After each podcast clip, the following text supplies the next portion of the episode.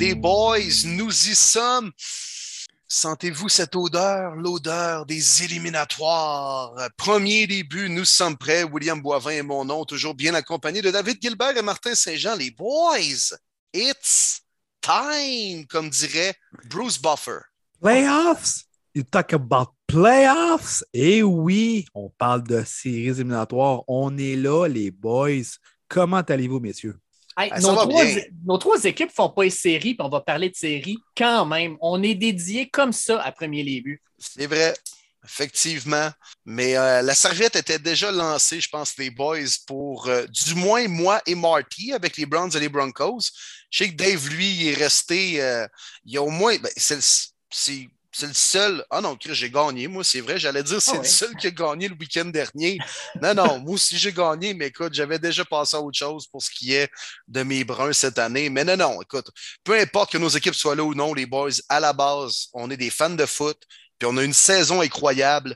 J'ai bien l'impression que les playoffs vont l'être tout autant. Je suis excité. Sérieusement, là, j'ai bien l'impression qu'on va avoir de quoi d'extraordinaire dans le prochain mois. Puis les boys, c'est la première fois qu'on le vit ensemble. À premier début, on a lancé ça cette année, ce beau podcast-là, cette aventure-là.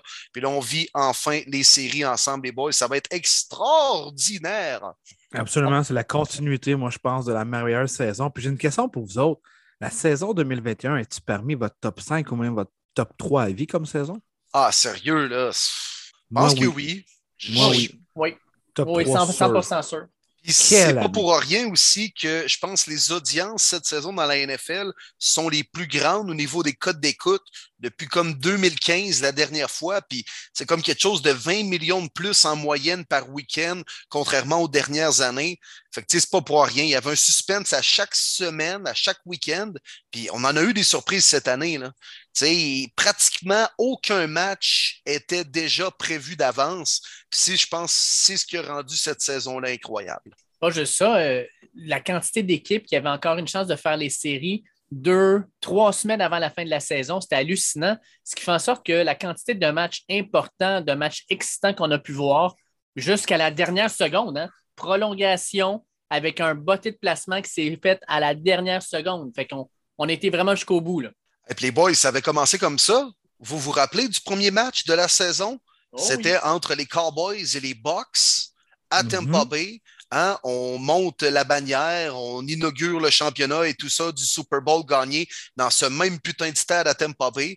ça va être un extraordinaire match entre les Cowboys, Dak Prescott de retour en force. ça s'est terminé de la même façon. Puis on était le premier à le dire quelquefois cette année, les gars, que bon, ouais, 18 semaines, 17 matchs, euh, peut-être que le spectacle va en souffrir, mais la NFL finit encore par gagner. Je vois le vert. Oui, vraiment. J'étais un de ceux qui doutaient que je me disais la semaine 18 ne sert à rien. Puis on va en reparler dans notre recap, là, mais il y a eu deux matchs qui, selon moi, c'est le top 5 des meilleures rencontres de l'année, qui était justement la semaine 18. L'enfer. Oui, vraiment. C'est Roger Goodell qui a un semi-croquant dans ses culottes en pensant à ça, je pense. Un croquant rendu là, mon Will. Un croquant. Et puis à travers tout ça, on parle de foot, mais on a eu aussi le Black Monday.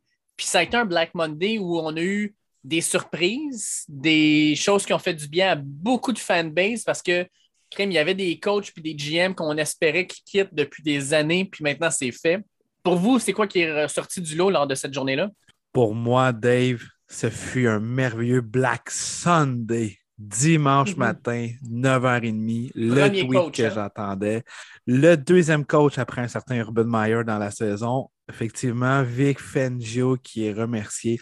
J'en ai parlé beaucoup dans le podcast, puis honnêtement, je ne veux pas rien euh, parler contre Vic en tant que tel. Il a fait un super de beau boulot, euh, surtout pour la défensive. Honnêtement, il a camouflé ça. Pouvez-vous croire que la défensive a fini troisième dans la NFL avec autant de trous? Pour vrai, j'en reviens pas. Mais son incapacité de, de faire des points, les corps arrière et tout ça, c'est lui quand même qui a embauché Pat Shermer, qui est complètement nul comme aussi. Euh, honnêtement, c'était le move à faire. Euh, j'ai beaucoup confiance au directeur général George Payton. Euh, je suis très, très content. Mais le move qui m'a surpris le plus, on en a parlé dans un autre podcast qui va sortir en même temps que celui-là avec notre cher ami Alain Poupard. Je reste encore surpris en tant que fan d'avoir vu Brian Flores perdre sa saison, se faire congédier après une saison de 9-8. vraiment surpris. Ben, c'est le plus surprenant parmi les entraîneurs congédiés. Là, il y en a quoi, 5, 6 au total là, depuis la, fin de la dernière saison? Hein? On est rendu quoi à 6, les boys? Oui. Ben, écoute, on va les nommer. Quoi. Il y a les Bears, il y a les Vikings, il y a les Giants, il y a les Dolphins. Euh, par la suite, les Broncos. Exact, on est rendu à 5. Les Jaguars. Les, Jaguars, effectivement, aussi. Fait qu'au pire, on est rendu à 6 mais c'est le plus surprenant parmi ceux-là. Par contre, si vous allez écouter l'autre podcast avec Alain Poupard qui couvre les activités des Dolphins, moi, je comprends un peu mieux la, décision que les Dolphins ont prise. Puis, j'ai pas l'impression que c'est simplement, mettons, la dernière victoire contre les Pads sous le record cette année ou la, même la séquence de cette victoire qui a fait que les Dolphins ont changé leur opinion là-dessus. Donc, clairement, ils voulaient peut-être passer à autre chose. Puis, peu importe la saison, à moins que les Dolphins faisaient les séries avec un dossier de 14-3, on s'entend qu'il n'aurait pas perdu sa job, Joël Vert. Là. Mais il n'y a rien de surprenant ben, ben, de ce côté-là. Mais euh, moi, je pense que toutes ces équipes-là, pratiquement, peut-être mis à part les Dolphins, ont pris la bonne décision. C'est clairement une situation où il était rendu à tourner en rond, je pense aux Bears, aux Vikings, aux Giants. C'était clairement pas l'homme de situation qui était là sur les lignes de côté à être le head coach de cette organisation-là. Alors, euh, moi, je, pense vraiment que chacune de ces équipes-là entame ce qu'ils devaient faire depuis longtemps, c'est-à-dire un ménage, pas du printemps, mais de l'hiver. Moi, moi, les boys, ma surprise, là, euh, tu sais, oui, Flores, ça a surpris beaucoup de monde. Mais ma surprise, moi, ça a été Joe Judge. Les Giants faisaient quoi, eux autres, lundi? Black Monday, euh, vraiment, on a mis à la porte de GM, pas de problème. Non, non, il a pris sa retraite. ah, non, c'est ça. oui, oui, c'est ça. Oui, ben oui. Ben oui. Là, après ça, ils sont comme, ah, man, ça va bien. Attends, Bernouche, il y a des coachs qui se vont mettre à la porte. En tout cas, bon. Là, ils mettent à la porte Joe Judge le mardi tout seul ils ont donné tellement d'anxiété aux fans des Giants qui disaient Je peux pas croire qu'on va encore avoir une saison avec Joe Judge.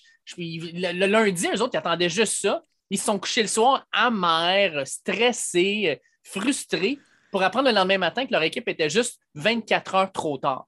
Puis c'est drôle que tu en parles de même, parce que j'ai un très bon ami qui est un gros fan des Giants, puis il arrêtait pas de me texter des mots que je vais pas répéter en nom lundi soir. Puis mardi, c'était des Yes! Yes! Enfin! Il vaut mieux tard que jamais, les gars. Voyons donc.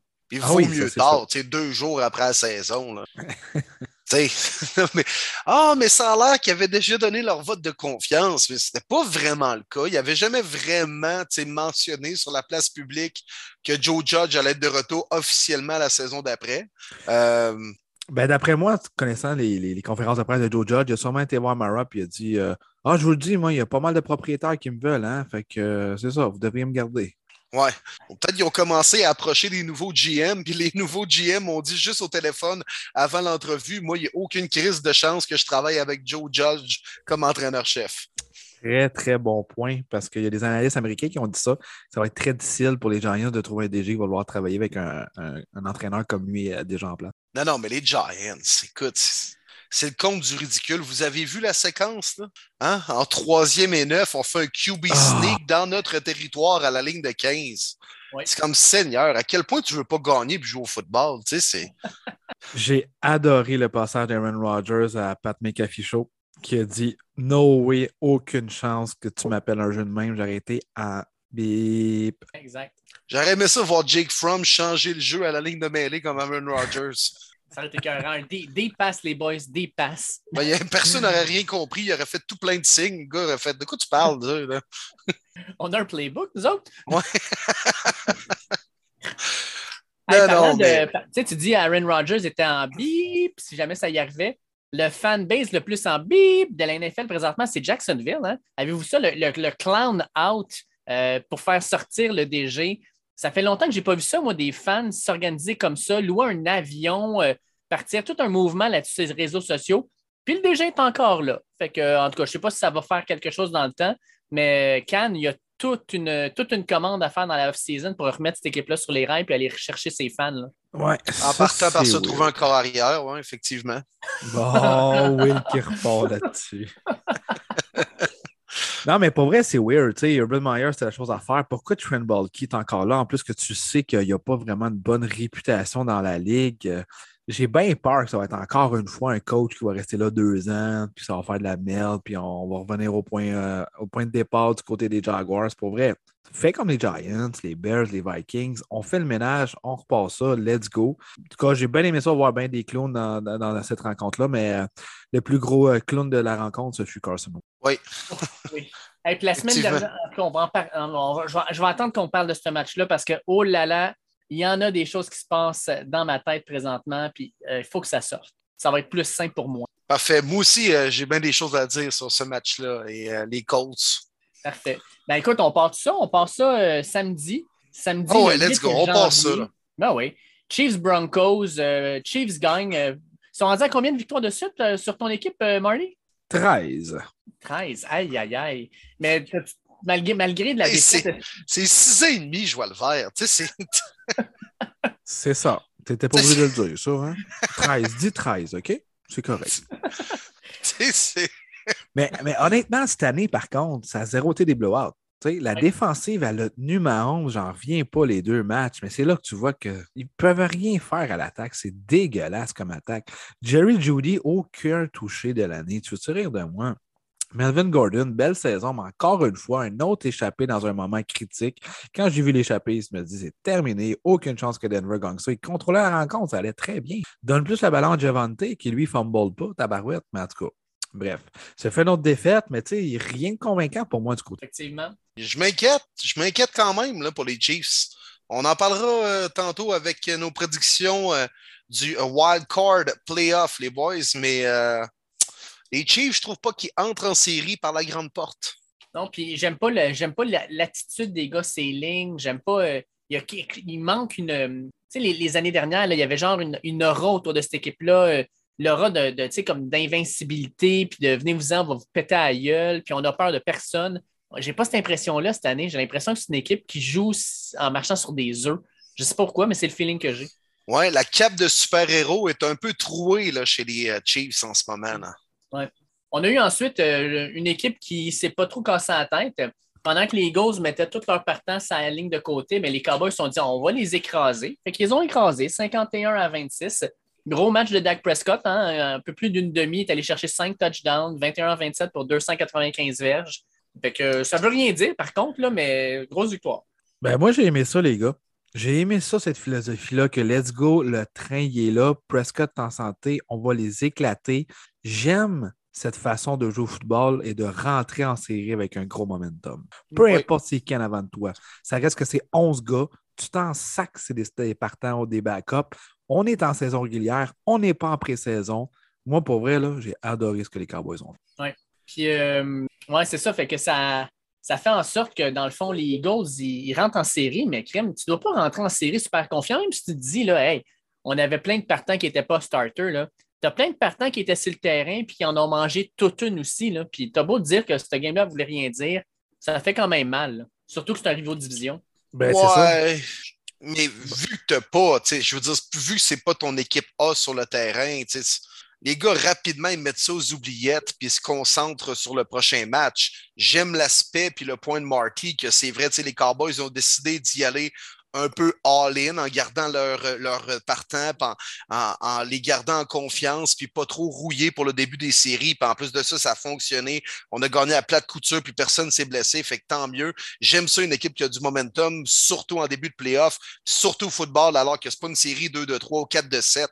C'est un seul putain de match. Mais en même temps, je pense pas que cette défaite-là va, va tant que ça déranger les Eagles dans leur préparation pour le match des séries, parce qu'il y avait à peu près quoi, 3-4 partants sur la O-line qui ne jouait pas. On n'a pas fait jouer notre porteur partant, Jalen Hurts également.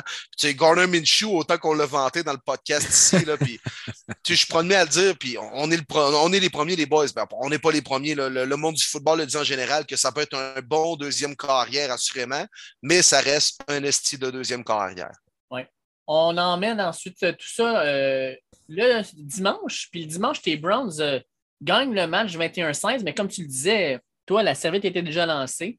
Fait que tu as dû regarder ça, tu as dû regarder Dearness Johnson en disant est-ce qu'on doit le garder si on a déjà Kareem Hunt et Nick Chubb? Ouais, ben, ouais, timide victoire pour terminer la saison. C'est le fun pour les partisans à Cleveland. Puis, ça a été une saison décevante de A à Z. Puis, je veux pas revenir là-dessus pour me mettre en beau tabarnak pour la fin du podcast. Mais euh, non, non, c'est, c'est le fun quand même de terminer la saison sur une bonne note. On a vu Baker également se réconcilier en quelque sorte avec l'organisation. Puis, on l'a également confirmé. On lui a confié le ballon pour la prochaine saison. Il va disputer sa dernière année de contrat et tout ça.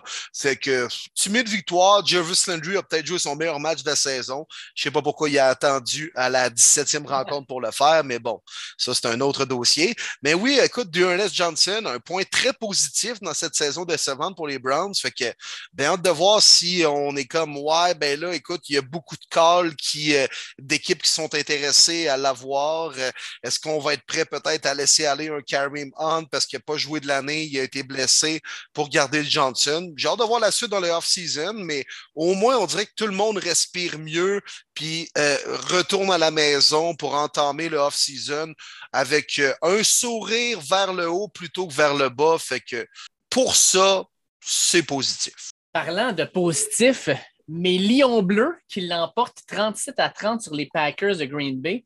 Troisième victoire de l'année. Quatrième oh! match sans défaite parce qu'on a une nulle, by the way contre une équipe des séries. Juste vous l'indiquer comme ça. Puis on s'entend-tu, les Lions de Détroit, euh, c'est une équipe, puis tu sais, Alain Poupard, si vous n'avez pas écouté euh, le podcast, allez l'écouter, il dit. Euh, il a aimé de ce qu'il a vu des, Lions. Il avait même calé en début de saison en disant c'est une équipe qui va jouer fort puis qui va jouer dur à toutes les semaines à cause de Dan Campbell. Puis c'est ce qu'on a vu. Tu sais, quand tu dis que tu t'as battu dans ta saison en trois victoires, tu as battu les Packers, font les séries. Tu as battu les Cards, font les séries. Tu as battu les Vikings, font pas les séries, mais étaient sur le bord. Puis tu as fait une nulle contre les Steelers qui font les séries. Moi, je pense que c'est une saison positive pour les Lions de Détroit. Et surtout, j'ai découvert un gars qui s'appelle Amon-Ra Saint Brown, le dieu solaire Saint Brun, euh, qui, euh, que j'avais vu à USC, euh, que j'ai suivi. Son frère Equanimus, en plus, joue pour Green Bay. On a une belle scène à la fin du match. Le père avait un chandail double, tu sais, un chandail en avant de Green Bay, les manches des, Lions. Tu sais, son père, c'est un ancien culturiste. Fait que clairement, au niveau physique, cette famille-là, ils ont, des gènes. Mais euh, Saint Brown, là, dans quoi les sept dernières semaines, je pense que c'est le receveur numéro 3 ou 4 en niveau fantasy. Hallucinant. Puis euh, il y a des belles choses, je pense, des Lions. Ce que j'ai hâte de voir, par exemple, c'est Jared Goff. Qu'est-ce qu'on fait avec lui? bien l'impression qu'on va le garder parce qu'il n'y a pas vraiment de bonne solution dans le repêchage. Quoi ça ne me surprendrait pas qu'on en repêche un en deuxième, troisième ronde en se disant ben, il apprendra derrière Goff, puis s'il se développe, tant mieux. Saint Brown, juste pour vous dire, en fantasy PPR, plus payant que CD Lamb. Qui aurait cru? C'est hallucinant sa fin de saison, honnêtement. Chapeau, une belle trouvaille du côté des Lions. Puis Jared Goff, on aime bien s'amuser avec lui, là, mais il n'a pas été si mauvais que ça. Il n'était pas si pire. Il était vraiment pas si pire. Il a été bien moins pire. Non, et puis il a été bien moins pire, je te dirais, que Matthew Stafford dans les dernières semaines. Ben, honnêtement, oui. Euh, ouais. Moi, je suis d'accord avec ça, effectivement. petite, parenthèse sur les Packers, euh, retour de Bakhtiari.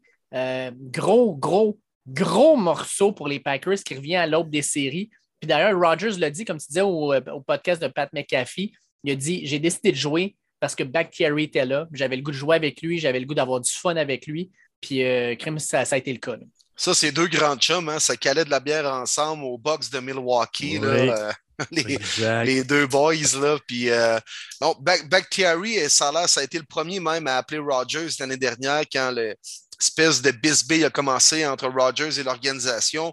Surtout quand il a un peu garoché ses coéquipiers en dessous du boss en disant qu'il était mal entouré puis qu'il demandait à l'organisation d'amener plus d'armes autour de lui. Ça a l'air que ça a été le premier à l'appeler à faire garde, Aaron, on te respecte bien, tu es très important pour nous, tu es le joueur franchise de cette équipe-là, mais Chris, on n'est pas des tout nus autour de toi. Là, fait que on fait notre job nous autres aussi. Là, puis c'est pas euh, en nous garochant en dessous du boss qu'on va avoir le goût de bloquer deux fois plus pour toi l'année prochaine. Puis je pense que ça a été un des gars qui a été capable de, de, ramener les choses à l'ordre un petit peu. Puis euh, c'est clair que ce gars-là va être important pour les Packers en série, euh, sur le terrain, mais aussi dans le vestiaire. Packers, c'est fou, leur semaine de congé, comment ça va leur aider. Euh, Aaron Jones qui est un petit peu blessé va pouvoir se reposer. Backcherry qui est de retour. Euh, surtout défensivement, Zedarius Smith va faire son retour en série. Euh, Jerry Alexander, aïe, aïe, aïe. Parce on n'a pas d'excuse de choquer cette année. Là. Parce que là, les Packers, ça fait quoi, trois ans de suite qu'on s'incline au championship? Oui, exact.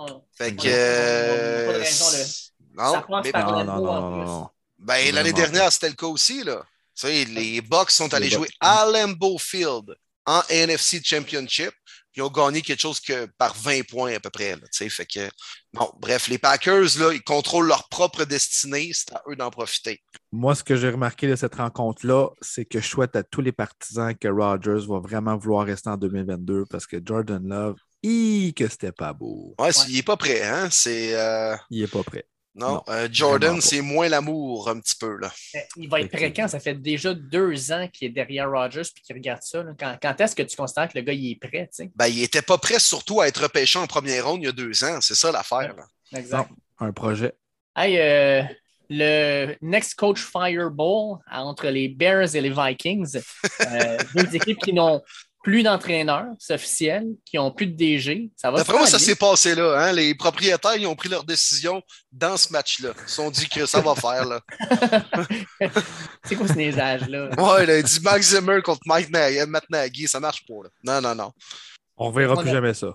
On a-tu on quelque chose d'intéressant à dire sur ce game-là, outre le fait que Kirk Cousin, Captain Kirk, 3 TD, Justin Jefferson, 107 verges, ben, moi, je dis maudit Bears à la merde. Ils menaient, puis ils ont perdu ça parce que sinon, Denver aurait un meilleur choix au repêchage. Ah, ouais, j'avoue. C'était le pistolet roux en plus de ça au poste de quart. Ouais. que c'est tout ce que j'avais à dire. Parlant de, de, de, matchs où on n'aura pas grand-chose à dire, les WFT qui ont gagné 22 à 7 ah! WFT! Victoire convaincante de 22-7 pour honorer le nom des WFT alors que c'était le dernier match des WFT. Ouais. Et puis, euh, juste euh, Joe Judge, avant d'être congédié, avait quand même dit cette semaine on n'est pas une équipe avec des batailles, ces, ces, lignes de côté. We're not a shit show organization. Il est allé déclarer ça, lui. Et eh là, là. Avec, euh, comme tu disais avec tantôt, là, le, le 3 et 9 en sneak avec Jay From à ta ligne de 15. Mais ça se peut pas. Shit show, ouais, pas mal, pas mal plus ton équipe, je dirais. Ouais. Saquon Barkley, 12 courses, 30 verges. Ça va très, très bien. Antonio Gibson, 21 courses, 146 verges, un touché. Ah, écoute, les Giants, ça ne va pas bien, sérieusement. ah, écoute, c'est pas juste que ça va pas bien, man. C'est désastreux. Il faudrait sacrer une bombe là-dedans, faire exploser ça pour repartir à zéro. vous, recevez un appel là, des Giants. Là. Hey, ben, euh, by the way, euh, on t'aime beaucoup, on aimerait ça te donner la job. Ça te tente-tu vraiment d'aller coacher là? Ouais, Tout dépend euh, du GM, mais, mais oui, parce que c'est une grande organisation. Puis, tu sais, il, y a quelque chose à faire avec cette équipe-là. Je veux dire, pas en ce moment, là, parce que le noyau n'est pas bien ben intéressant, mais je ne sais pas, j'aurais le goût de prendre le défi des Giants. Puis, je trouve que euh, ce serait plus intéressant comme défi que les Jaguars ou même les Bears. Euh, je ne sais pas, les Giants, c'est une prestigieuse organisation qui, qui puis il manque juste quelqu'un qui peut retrouver les lettres de noblesse à cette équipe-là.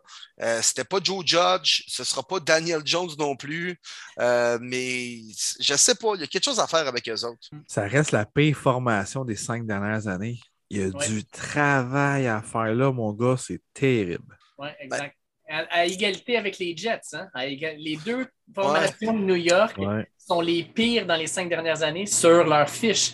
C'est fou, le marché de New York, qui est le plus gros marché aux États-Unis, ont les deux pires équipes dans les cinq dernières années. La NFL ne doit pas être contente. Je veux dire, tu ne souhaites pas ça pour ta ligue. Ben vous avez vu aussi la poursuite euh, intentée par un partisan à New Jersey? Oui. Non, je n'ai pas vu, moi. C'est un fan qui, qui, demande, dans le fond, que les Giants et les Jets euh, jouent à New York, puisqu'ils portent le nom de New York. Et pour ceux qui sont déjà allés euh, voir un match des Giants ou des Jets, vous savez que c'est au New Jersey, à Meadowlands. En plein milieu du swamp. Ouais, carrément, tu juste à côté de New Jersey, dans le ghetto, quasiment, là, sais, près des autoroutes. Donc, c'est vraiment pas à Manhattan ou même, sur l'île de New York, tout ça. Fait que lui, il demande justement que les Giants et les Jets sacent leur camp pour de vrai à New York, jouer là-bas, parce qu'ils méritent pas de jouer à Meadowlands, New Jersey puis il, déshonore le nom en quelque sorte. il poursuit tout John Mara puis le propriétaire des Jets pour une couple de millions. Fait que je sais pas, je sais pas si le gars a bien du temps ou de l'argent à perdre, mais euh, je trouve ça intéressant. Hein. Tu vois que le monde sont passionnés, puis surtout est curieux de voir les clubs de New York aussi nuls à chier. Parlant de, de fanbase qui sont écœurés, les, euh, les Jags de Jacksonville, là, avec leur leur clown out, euh, qui sont présentés dans le stade déguisés en clown. Ben, crime, ceux qui sont sortis et qui avaient l'air des clowns, c'est les Colts. Tu as une place en série en jeu, puis tu sors flat, flat, flat. Puis là, on va dire, ah, tu sais, je vais en parler, ça sera pas long, là, Carson Wentz, mais quelle fucking merde de game tu viens de faire là. Mais écoute, même la défensive, Man, Trevor Lawrence avait l'air d'un gars qui s'en allait là, au, euh, Wall of Fame, mais il lançait des balles, il n'y avait personne qui couvrait. Euh, c'est peu dire, là. Écoute, si Trevor Lawrence avait l'air de ça, ça prouve-tu que l'autre équipe a mal joué? Mais hein, écoute, non, ça, la défensive des, des Colts, c'est pas juste, il ne s'est pas présenté. Euh, non, non, ils ne sont pas juste pas présentés, là, Dave. Là. Je t'explique ça, là? Explique-moi ça. Ah non, man, c'est criminel ce que les Colts ont fait. Il faudrait les enfermer en prison pour ça non, non, j'exagère, mais à peine. C'est inadmissible. Non, mais tu peux pas contrôler ton propre sort, ta destinée. Tu gagnes, tu fais les séries, puis tu affrontes les putains de Jaguars. La pire équipe de la NFL, et tu trouves le moyen, pas juste de perdre, de te faire planter. C'est criminel ce que les Colts ont fait. écoute, là, les Colts, là, tout le monde sont. c'est une des meilleures lignes à l'attaque de la ligue. Carson Wentz se fait saquer six fois Six fois! Josh Allen a eu deux sacs du corps. Tu sais, c'est pas juste au total pour l'équipe. Ils ont eu six sacs du corps, six tackles pour des pertes. Euh, puis Carson Wentz, sincèrement, je ne sais pas ce qui s'est passé en fin de saison, mais il joue comme de la merde. Il lance le ballon, ça n'a aucun sens. Euh, il fait des décisions de merde. Il lance le ballon, il overthrow ses receveurs qui sont tout seuls par diverges. Même les receveurs sont comme Sérieux, man? Sérieux, je suis tout seul. moi, j'ai fait ma job, puis tu as sac diverges par-dessus ma tête. C'est quoi cette affaire-là? Les causes vont avoir des grosses questions à se poser. Parce que sincèrement, là, et ceux qui me connaissent savent que ce que je vais dire là, ça me fait mal, mais Philip Rivers aurait fait une meilleure job que Carson Wentz cette semaine. Pas plus compliqué que ça. Oh! Mais ben, Rivers avait guidé les Colts en série l'an dernier. Oui, exactement. Oui, que Carson Wentz n'a pas fait. Match ouais. contre les Bills. Ouais. Carson Wentz, là, c'est comme ton ex, là, là, qui s'en va voir ailleurs, puis qui revient, puis qui dit Je te le jure, j'ai changé. Je suis une personne différente. ben non, man. T'es le même Carson Wentz qui choquait avec les Eagles dans les dernières années. C'est fou. C'est juste fou. Ta plus grosse acquisition que tu as faite durant la dernière saison morte te coûte une place en série. Ça n'a aucun maudit bon sens. Je l'avais sorti la statistique la semaine passée, puis elle est encore bonne. Les Colts, aucune victoire à Jacksonville depuis 2014. C'est hallucinant, mais c'est ça la dernière semaine de la NFL. Les matchs intra-division, c'est du bonbon parce qu'on s'en fout de l'affiche. On joue aujourd'hui. Les Jacks n'avaient absolument rien à perdre. Tout ce qu'ils voulaient, c'est empêcher les Colts de faire les séries. Puis en plus de ça, ils ont le premier choix total. Eux autres, c'est les plus grands gagnants de cette journée-là. Écoute, puis les grands gagnants aussi, c'est les Eagles qui voit les Colts manquer les séries avec Carson Wentz, mais quand même récolter le choix de première ronde des Colts en vue du prochain repêchage suite à l'échange. Alors, eux, là, sont vraiment morts de rire. Et eux de faire les séries. Oui, en plus. En plus, comme, comme si ça en prenait plus, tu sais. Débile. J'ai vraiment hâte de voir leur saison morte. Honnêtement, tu peux pas te tu peux pas débarrasser de Wentz à cause de son contrat. Je sais que les Eagles l'ont fait, mais les Eagles peuvent pas qui va être vraiment le cas si c'est pas lui, mais catastrophe. Honnêtement, Chris Ballard. C'est criminel. Ils n'ont pas peur de dire les vrais mots. Là. Appelons un chat un chat. C'est criminel ce qu'ils ont fait. Parlant d'équipe qui fait les séries par la peau des fesses, les Steelers de Pittsburgh, 16 à 13, victoire en prolongation dans un match Vraiment pas le fun à regarder. Écoute, Ben Roethlisberger, 30 en 44 pour 244 verges. Tu fais lancer Ben Roethlisberger 44 fois, man. Euh, puis malgré tout, tu gagnes 16-13. Puis là, tu attends, parce que là, tu sais que les Colts sont perdus. Puis tu attends le résultat du dernier match. Les joueurs des Steelers, là, ils ont dû vieillir de 10 ans dimanche soir parce que sérieux, là, ils auraient pu ne pas rentrer en série au moins 10 fois, puis finalement, ben, ils réussissent quand même à se qualifier. Ouais, ben, les, les, dieux du football étaient du côté de Big Ben. Hein? On dirait qu'ils voulaient le voir en playoff pour une dernière fois. Ça, ressemble à ça. Parce que honnêtement, que ce soit Pittsburgh ou Baltimore, ça n'avait pas sa place là en série. Excusez-moi les fans, c'est pas par manque de respect ou whatever. C'est pas les équipes qui devaient faire les séries cette année. Les blessures, le ralentissement, Big Ben, honnêtement, là. Cette année, on dirait qu'il a joué 4 ans. Là, pour vrai, je pense que c'était long sa saison. C'était interminable pour Big Ben. Il a trouvé ça rough. Mais écoute, ils sont en série. Puis il faut parler de TJ Watt, honnêtement. 22 sacs et demi. Puis là, là, chez moi, les Oh, ça sert plus à rien les statistiques, une 17e rencontre. Non, TJ Watt l'a fait en 15 rencontres. Fait que ta petite phrase de merde, là, arrête de la dire. C'est incroyable la saison qu'il vient d'avoir. Une petite question comme ça, At Farmer Will 9 nous pose la question suivante. Pourquoi TJ Watt n'a pas été crédité du premier sac sur Huntley? Euh, il devrait être ainsi à 23,5 à la place de 22,5. Ouais, ben, on lui avait donné à la base, je ne sais pas si tu y aller, Marty, là, mais euh, on, a, ben, on a décidé de changer le jeu. Là, puis c'est un peu comprenable dans le fond parce que, tu sais, comme Huntley avait genre fait un genre de fumble lui-même, il avait récupéré le ballon et là, à ce moment-là, il était devenu un coureur. Donc, c'est un tackle for loss, un plaqué pour perte et non pas un sac du corps. Puis dans les circonstances, je trouve que c'est le bon corps à faire. Il ne faut pas non plus donner un sac juste parce que le gars va battre un record. C'est pas un sac, c'est pas un sac. Là. Puis là, par la suite, fait, en plus de ça, proche de la zone début, un superbe beau sac pour égaler le record de Strahan, mais je sais pas. C'est sûr que les Ravens n'aiment pas les Steelers, mais à la fin, on aurait pu euh, laisser se faire plaquer. Juste un petit point 5. Là. Juste pour qu'ils battent le record de C'était vraiment serré, mais c'est exactement ça. Si Huntley aurait repris le ballon puis aurait resté quelques secondes en tant que corps et tenté une passe, ça aurait été un sac. Mais là, il a tout simplement repris le ballon puis il a juste le protégé puis s'avancer. Donc, c'était vraiment serré comme jeu. Malheureusement, j'aurais voulu également que ce soit un sac, mais il faut y aller comme Will, tu dis, by the book, c'était un, plaqué pour perte. Au moins, il a égalé le record, en plus de ça, en moins de matchs que Strahan. Fait que c'est d'autant plus impressionnant. Puis le gars est une bête, là. sérieusement. Là, là il va-tu va l'avoir, son, euh, son titre de joueur défensif de l'année? Ah ouais. Honnêtement. Ah, il, est seul, il est tout seul dans la course. Donnez-y, là. Come on. Ah ouais. Non, non, écoute, gravez déjà son nom, donnez-y une médaille, envoyez-y le trophée par la poste à cause de la COVID, par Zoom, faites de quoi, mais donnez-y. il a terminé, je pense, troisième il y a deux ans. Il a terminé deuxième l'an dernier. Fait la suite logique, c'est que cette année, il termine premier. Titans, Texans, messieurs, puis les Titans ont failli l'échapper. Hein. Ça a passé vraiment proche. Euh, ils jouaient, dans le fond, pour le titre de First Seed dans le AFC. Euh, s'ils gagnaient, ils avaient la première semaine euh, en congé. S'ils perdaient, c'était les Chiefs qui l'avaient. Ils mènent 21-0 à la demi, puis tranquillement, pas vite, Davis Mills, euh, ben, il remonte la, côte. Et puis Davis Mills, sérieusement, moi, j'aime ce que je vois de lui. Oui. Ben là, tu n'as plus le choix. C'est ton corps en 2022. Je suis désolé. Tu n'as pas le choix. Ben, c'est quoi l'autre option? Hein? De Sean Watson? Non, c'est sûr que non. Mais s'il aurait voulu peut-être repêcher un autre ou un corps vétéran, on ne sait même pas si Cooley va être encore le coach. Là, il l'est, mais on ne sait rien de cette organisation-là. Mais peu importe ta direction, c'est lui ton QB1. Là. Je ne veux pas de QB battle, whatever. Honnêtement, là, deuxième meilleur recrue cette année, puis personne n'en parle. Oui, effectivement.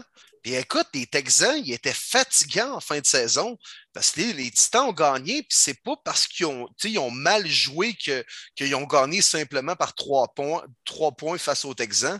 Euh, fait non, euh, moi, les Texans, ça a été encourageant cette fin de saison-là, puis plein de points intéressants en tête de liste Davis Mills, puis autant que je riais d'eux en début de saison, qu'ils peuvent quand même aller dans la saison morte la tête haute, puis se dire « Oh, on s'en va quand même dans la bonne direction avec un haut choix au. Euh, puis euh, il nous manque, il nous reste pas mal, pas mal, pas mal, pas mal de travail à faire. Mais au moins, ils ont été compétitifs en fin de saison. Est-ce que tu penses qu'avec tout ça, les Texans, les billets vont être plus de 15 l'an prochain? Ah, il va monter au moins à 18. 18-20 ah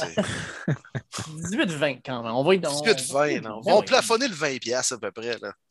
Saints Falcons, victoire des Saints 30 à 20. Victoire qui ne veut rien dire parce que finalement, ils ne font pas les séries. Euh, Trevor Simeon euh, a longtemps été là parce que Taysom Hill s'est blessé. Camara, grosse game, 30, 30 euh, portées pour 146 verges. Camara, on ne le voit pas souvent en portée 30 fois, mais rivaux de division, je pense que les Saints voulaient quand même battre les Falcons. Oui, absolument. Puis on voulait vraiment gagner euh, notre place en série, puis ça a vraiment passé proche en plus. Ça a passé proche, là. Ça a passé proche en jouant le vert. Terrible. Puis mention honorable. Ben, pour vrai, pour moi, je donne une grosse mention aux Saints puis Sean Payton. Euh, une fiche au-dessus de 500 avec une, année bizarre en Nouvelle-Orléans. Euh, quatre corps arrière différents. Quatre? Oui, oui. On parlait de Mike Tomlin, mais il faut parler de Sean Payton aussi. Puis d'ailleurs, on parle de ces deux coachs-là, puis c'est pas pire ce que j'ai lu. il y en a beaucoup qui disent euh, dans les processus de recherche d'entraîneur Ah, est-ce que vous aimez mieux un entraîneur qui est plus axé sur la taxe, la défensive Puis il y a quelqu'un qui a répondu Pourquoi est-ce qu'il faut toujours que ça soit autour de ça? Ça peut juste être un leader Parce que les gars comme Mike Tomlin, Sean Payton n'auraient jamais eu leur chance comme coach. Maintenant, est-ce que vous les aurez pris Tu as bien raison. Pour faire attention au fameux head coach. Il y en a qui me demandent Ah, toi, Broncos, ça prend absolument un coach qui est axé vers l'attaque. Pourquoi il y a des OC et des DC pour ça. Il faut faire attention des fois. Oui, c'est important de bien délaisser aussi pas un entraîneur-chef qui arrive et qui essaie de tout faire à lui seul, être le, le caller en offensive, le play caller ou en défensive également. Tu es, capable de délaisser. Là. Puis souvent, ceux qui ont connu du succès longtemps, comme les deux que vous avez mentionnés, Tomlin, Payton, on peut rajouter Belichick, Andy Reid, c'est des gars qui étaient bien entourés, là, qui étaient capables de mm-hmm. délaisser aussi, là, de ne pas tout prendre sur leurs épaules. c'est important d'être bien entouré, mais de, de laisser aussi de l'attitude à tes OC, à tes DC, à tes adjoints. Absolument. On s'en va du côté des Bills qui battent les Jets 27 à 10. Euh, les Bills, là, ils ont eu une saison vraiment bizarre. Hein. Ils commencent la saison, ils se font euh, battre par les Steelers. Après ça, c'est comme euh, quatre victoires de suite. Après ça, ça part. Perd contre les Titans, gagne contre les Dolphins. Perd contre les Jaguars, gagne contre les Jets. Perd contre les Colts, gagne contre les Saints. Puis là, après ça, ils perdent contre les Pats, puis contre les Bucks. Puis là, tout le monde panique. La panique est solidement pognée. Puis là, paf, il en gagne quatre de suite. Euh, les Bills, je pense, commencent à piquer au bon moment. Je pense que c'est une équipe qui, qui a fait les séries l'an dernier, qui a fait la job. Puis là, cette année, je pense qu'ils sont vraiment prêts pour aller faire peut-être un, espérons-le, un long voyage dans les séries qui s'en viennent. Oui, ben pour moi, c'est pas une surprise dans cette rencontre-là. on voulait se battre pour euh, vraiment gagner la division du côté des Bills. On a bien sorti contre un rival de division. Euh, tu as vu vraiment la différence là, entre les deux alignements. Une qui était vraiment en construction, un qui s'en va plus Super Bowl. Moi, j'ai vu aucune surprise là. Non, aucune surprise, effectivement. Puis, euh, d'accord avec toi, Dave, les Bills ont très, très bien terminé l'année. Ça coïncide avec la défaite contre les Pats au Monday Night, le fameux match de dans le vent où, j'étais en plus de ça. Mm-hmm. Puis par la suite, la semaine d'après, ils ont joué contre les Bucks. Ils perdaient comme par 20 points à la demi. Ils sont revenus de l'arrière. Ils ont forcé la prolongation. Ils ont perdu ce match-là finalement contre les Bucks. Je suis sûr que vous en rappelez. Mais finalement, après ça, euh, ça les a comme restartés. Ils sont revenus en vie. Puis on a bien terminé l'année. On va faire nos, nos prédictions là, pour les matchs qui nous attendent en cette première ronde des playoffs mais moi, les Bills piquent au bon moment, au très, très bon moment. Puis pour les Jets, je m'en fous un peu, mais euh, je veux savoir si euh, vous pensez que Laurent Duvernay-Tardif va être de retour avec les Jets l'année prochaine, les boys? Ben, il va être de retour dans la NFL, point? C'est ben, exactement ma prochaine phrase. C'était quand même un petit peu weird hein, comme conférence de presse de Laurent qui laissait vraiment ouvrir comme quoi que sa carrière de football est peut-être terminée. J'ai vraiment hâte de voir. Je pense qu'on va essayer d'avoir Sacha dans les prochaines semaines, peut-être pour aujourd'hui de ça. Mais il va falloir que Laurent le sache parce que tu n'as pas le choix. Si tu veux jouer au football, il faut que tu sois vraiment focus football dès le maintenant que tu vas le vivre. Mais euh, moi, mon feeling personnel, c'est que c'est terminé. Là. Ben, je pense que. Je ne suis pas dans le secret des dieux, là, mais de la ben, façon qu'il parle, puis le fait que ce soit fait échanger aux Jets, on dirait que Laurent voulait faire comme un dernier tour de piste aussi dans la NFL. Il l'a fait cette année, il est revenu après un an de pause, puis moi, je pense qu'il est peut-être prêt à passer à autre chose. Ben, il, va, il va s'asseoir avec le monde à McGill pour discuter de tout ça, pour dire est-ce que vous pourriez me permettre de continuer ma médecine pendant encore deux, trois ans? Parce que ce qu'il disait, c'est qu'après huit ans, tu dois recommencer tout le processus si tu n'as pas fait ta résidence. Puis, pour McGill, ça serait niaiseux de dire euh, non, tu suis les règles. en sachant que Laurent Duvernay-Tardif, c'est un porte-parole extraordinaire pour ton institution. Euh, partout où il va, quand il, fait le Monday Night Football, le Sunday Night Football, puis qu'il dit Laurent Duvernay-Tardif, McGill University, elle là là, c'est gros là. Fait que je sais pas, moi, moi avec McGill, je dirais pas de trouble, on donne plus de temps, continue, continue à jouer dans la ligue. Ben, parce qu'il ne pourra pas le faire encore pendant 15 ans. Là, hmm. Puis moi, je dirais, reste à New York. Honnêtement, le fuseau horaire, il va être à ta faveur si jamais quoi que ce soit. Tu vraiment pas loin de, Montréal. Puis une statistique intéressante aussi, je pense que dans les quatre, peut-être, je me trompe, quatre ou cinq dernières semaines, les Jets, leur euh, euh, l'attaque au sol était 28e. Puis quand Laurent a commencé à starter, ils ont fini quatre, euh, dans les quatre semaines, ils étaient quatrième. C'est fou, là. Ils ont juste switché le right guard. C'est fou l'expérience qui a amené à cette jeune ligne offensive-là. Puis mention honorable aussi au bloqueur droitier Morgan Moses, que personne ne voulait en début d'année, qui a connu une euh, carrière, je dirais, inconstante, mais que Joe Douglas a pris un avec lui il y a un an, puis il a connu une superbe saison. Euh, d'ailleurs, j'ai hâte de voir cette ligne offensive-là encore une fois l'année prochaine, là, tout dépendamment de ce que Duvernay va faire, Moses et tout ça. Mais j'aime beaucoup les jeunes Beckton et euh, Vera Tucker.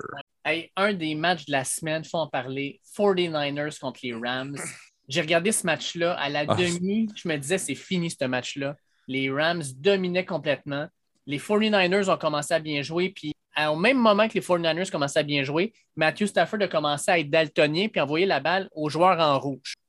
Ouais. Je peux pas croire que cette rencontre-là avait autant de partisans des Niners dans les estrades. Je ne sais pas si vous avez remarqué au quatrième quart, mais ça tirait en tabarouette dans la défensive des Niners. Comme, ouais, t'as raison. J'en ai même parlé avec mon père, puis mais c'est quand même près là, aussi San Francisco, Los Angeles. Là, fait que la proximité faisait que c'était plus facile pour les fans des Niners d'aller voir la game.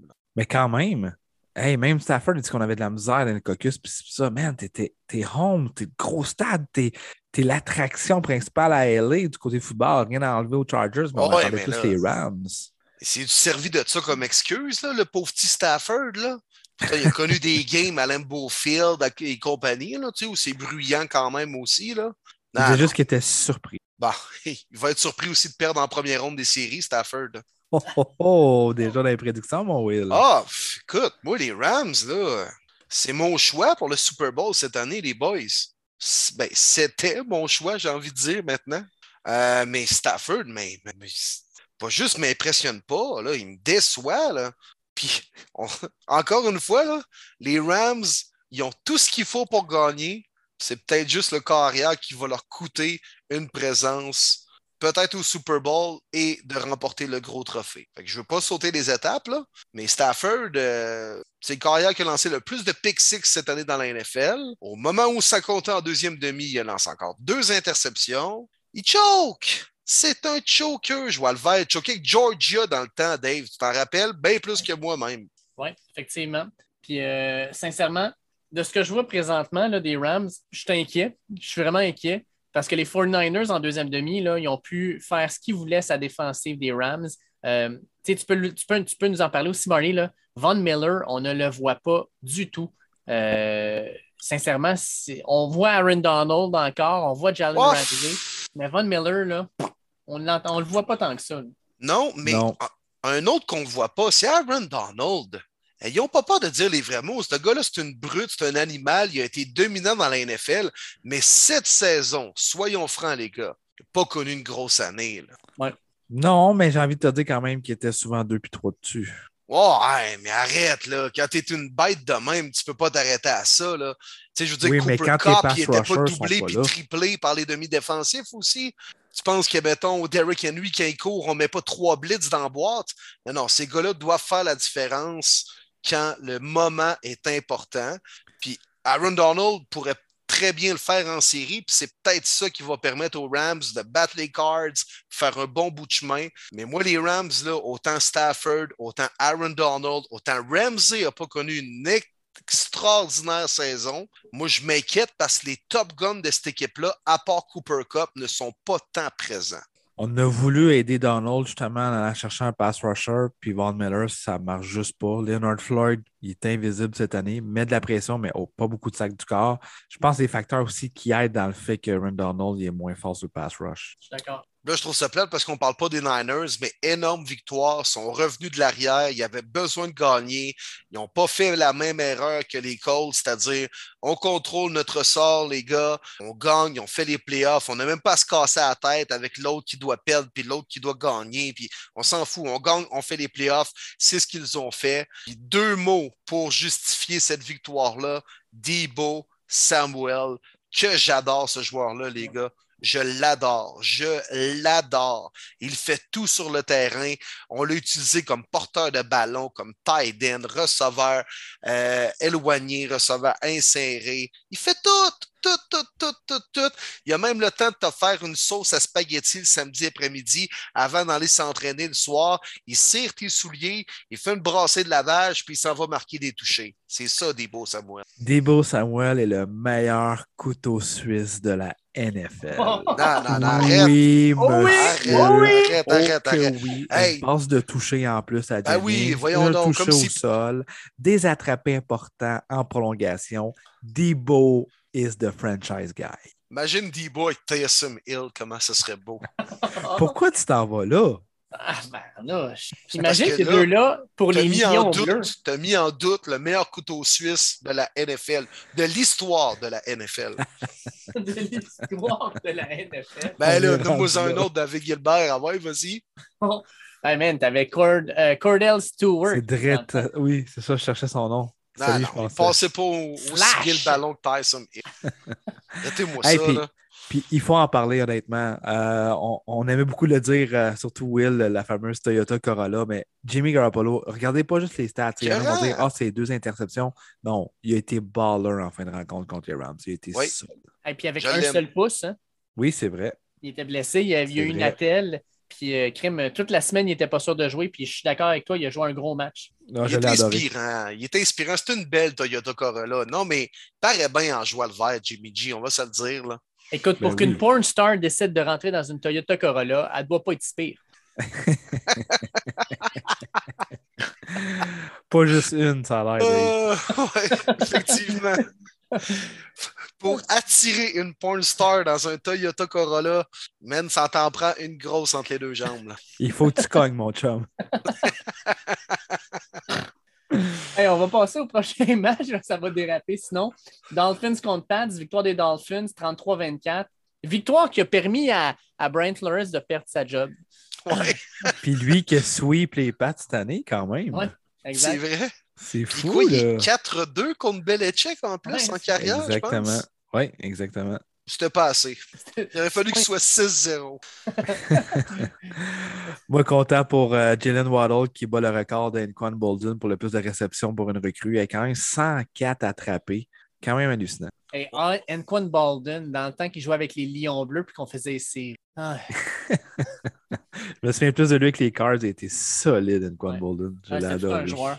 Quinn Bolden, il a joué avec les Lions Bleus. Ouais, oui, man. À la fin. En 2016, quand on a OK, fait à la fin. OK, OK, OK. un. OK, oui, mais ben c'est oui. ça. Je pensais que tu disais avant les Cards. Mais non, mais non. Non, non, non. Ah Hey, non. le duo Bolden-Fitzgerald. Ah, C'est incroyable. Mais Ça, non. c'était fort. Puis avec Kurt Warner, ils sont allés au Super Bowl puis tout ça. Là. Ouais. Des belles années. Fait que, ouais, mais écoute, qu'un un receveur de même soit battu par Jalen Waddle, ça montre que c'est tout un receveur. Puis, parlant de receveur, Xavier Howard, c'est un bon receveur quand le ballon est lancé dans cette direction. Ça, je ne comprends pas. Mac Jones, il va falloir qu'il fasse attention avec ça dans les séries parce que Ouais. tu ne lances pas du côté où tu as le corner qui est classé comme un des meilleurs de la ligue. Tu ne peux pas faire ça. là. Non, puis euh, crois-moi que Bill, il n'a pas faxé. Là. Non, non. Puis écoute, vous le savez comment je l'aime, les boys, Mac Jones. Hein? Mais euh, tu sais, Mac Jones, c'est encore un carrière recru. Il a ses limites. Puis on l'a vu des fois en fin de match quand tu dois forcer un peu le ballon puis faire du football de rattrapage que il peut peut-être faire des passes un peu plus risquées puis forcer le jeu comme sur l'interception ramenée euh, pour un toucher. Fait que les Pats, c'est le genre de club qui doivent jouer bien défensivement, on doit bien courir le ballon, on doit prendre l'avance puis garder ça comme ça. Pour avoir du succès en playoff, ça va être la clé pour les Pats. Puis Mac Jones, à la fin de saison, euh, pas terrible. Tran- Tranquille, très tranquille. Pas Effectivement. terrible. Je Un pas peu même inquiétant. Oui, inquiétant. Ben, il y a de l'air de carrière recrue. C'est carrément ça. Inquiétant. On parle du gars qui vante les lions bleus et Jared Goff depuis tantôt. Là. je réponds pas à ça, moi. La, pluie de tes insultes n'atteint point le parapluie de mon indifférence. Ah non. Oh! Hein? Ah, ben ouais, c'était donc bien dit, ça. Ah, ça arrive pas trop souvent, ça. Donc, les gens, les boys, prenez des notes. Oui, ouais, t'es un poète. Hey, euh, parlant, de, parlant, parlant d'un gars qui, qui, performe, là, pas à peu près, là. Seahawks qui gagne 38 à 30.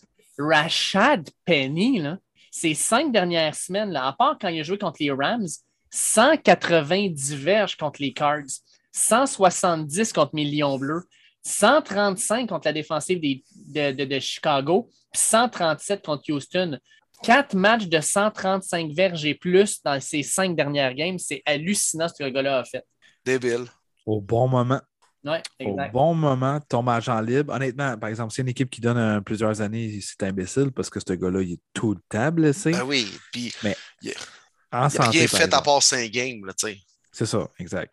Mais être Seahawks, je redonne un contrat d'un an. Easy, easy. Il, va, il peut battre Chris Carson facile. Au moins, lui, il a profité de son occasion. Il s'est dit, ouais, si je ne reviens pas solide sur le terrain et puis montrer aux Seahawks que je peux être un porteur de ballon, je vais probablement être caissier au Walmart l'année prochaine. Ouais, OK je vais profiter de mon occasion. Là, Au moins, il l'a fait. Bravo. Là. C'est clair que ce gars-là s'est magasiné un contrat pour la prochaine saison.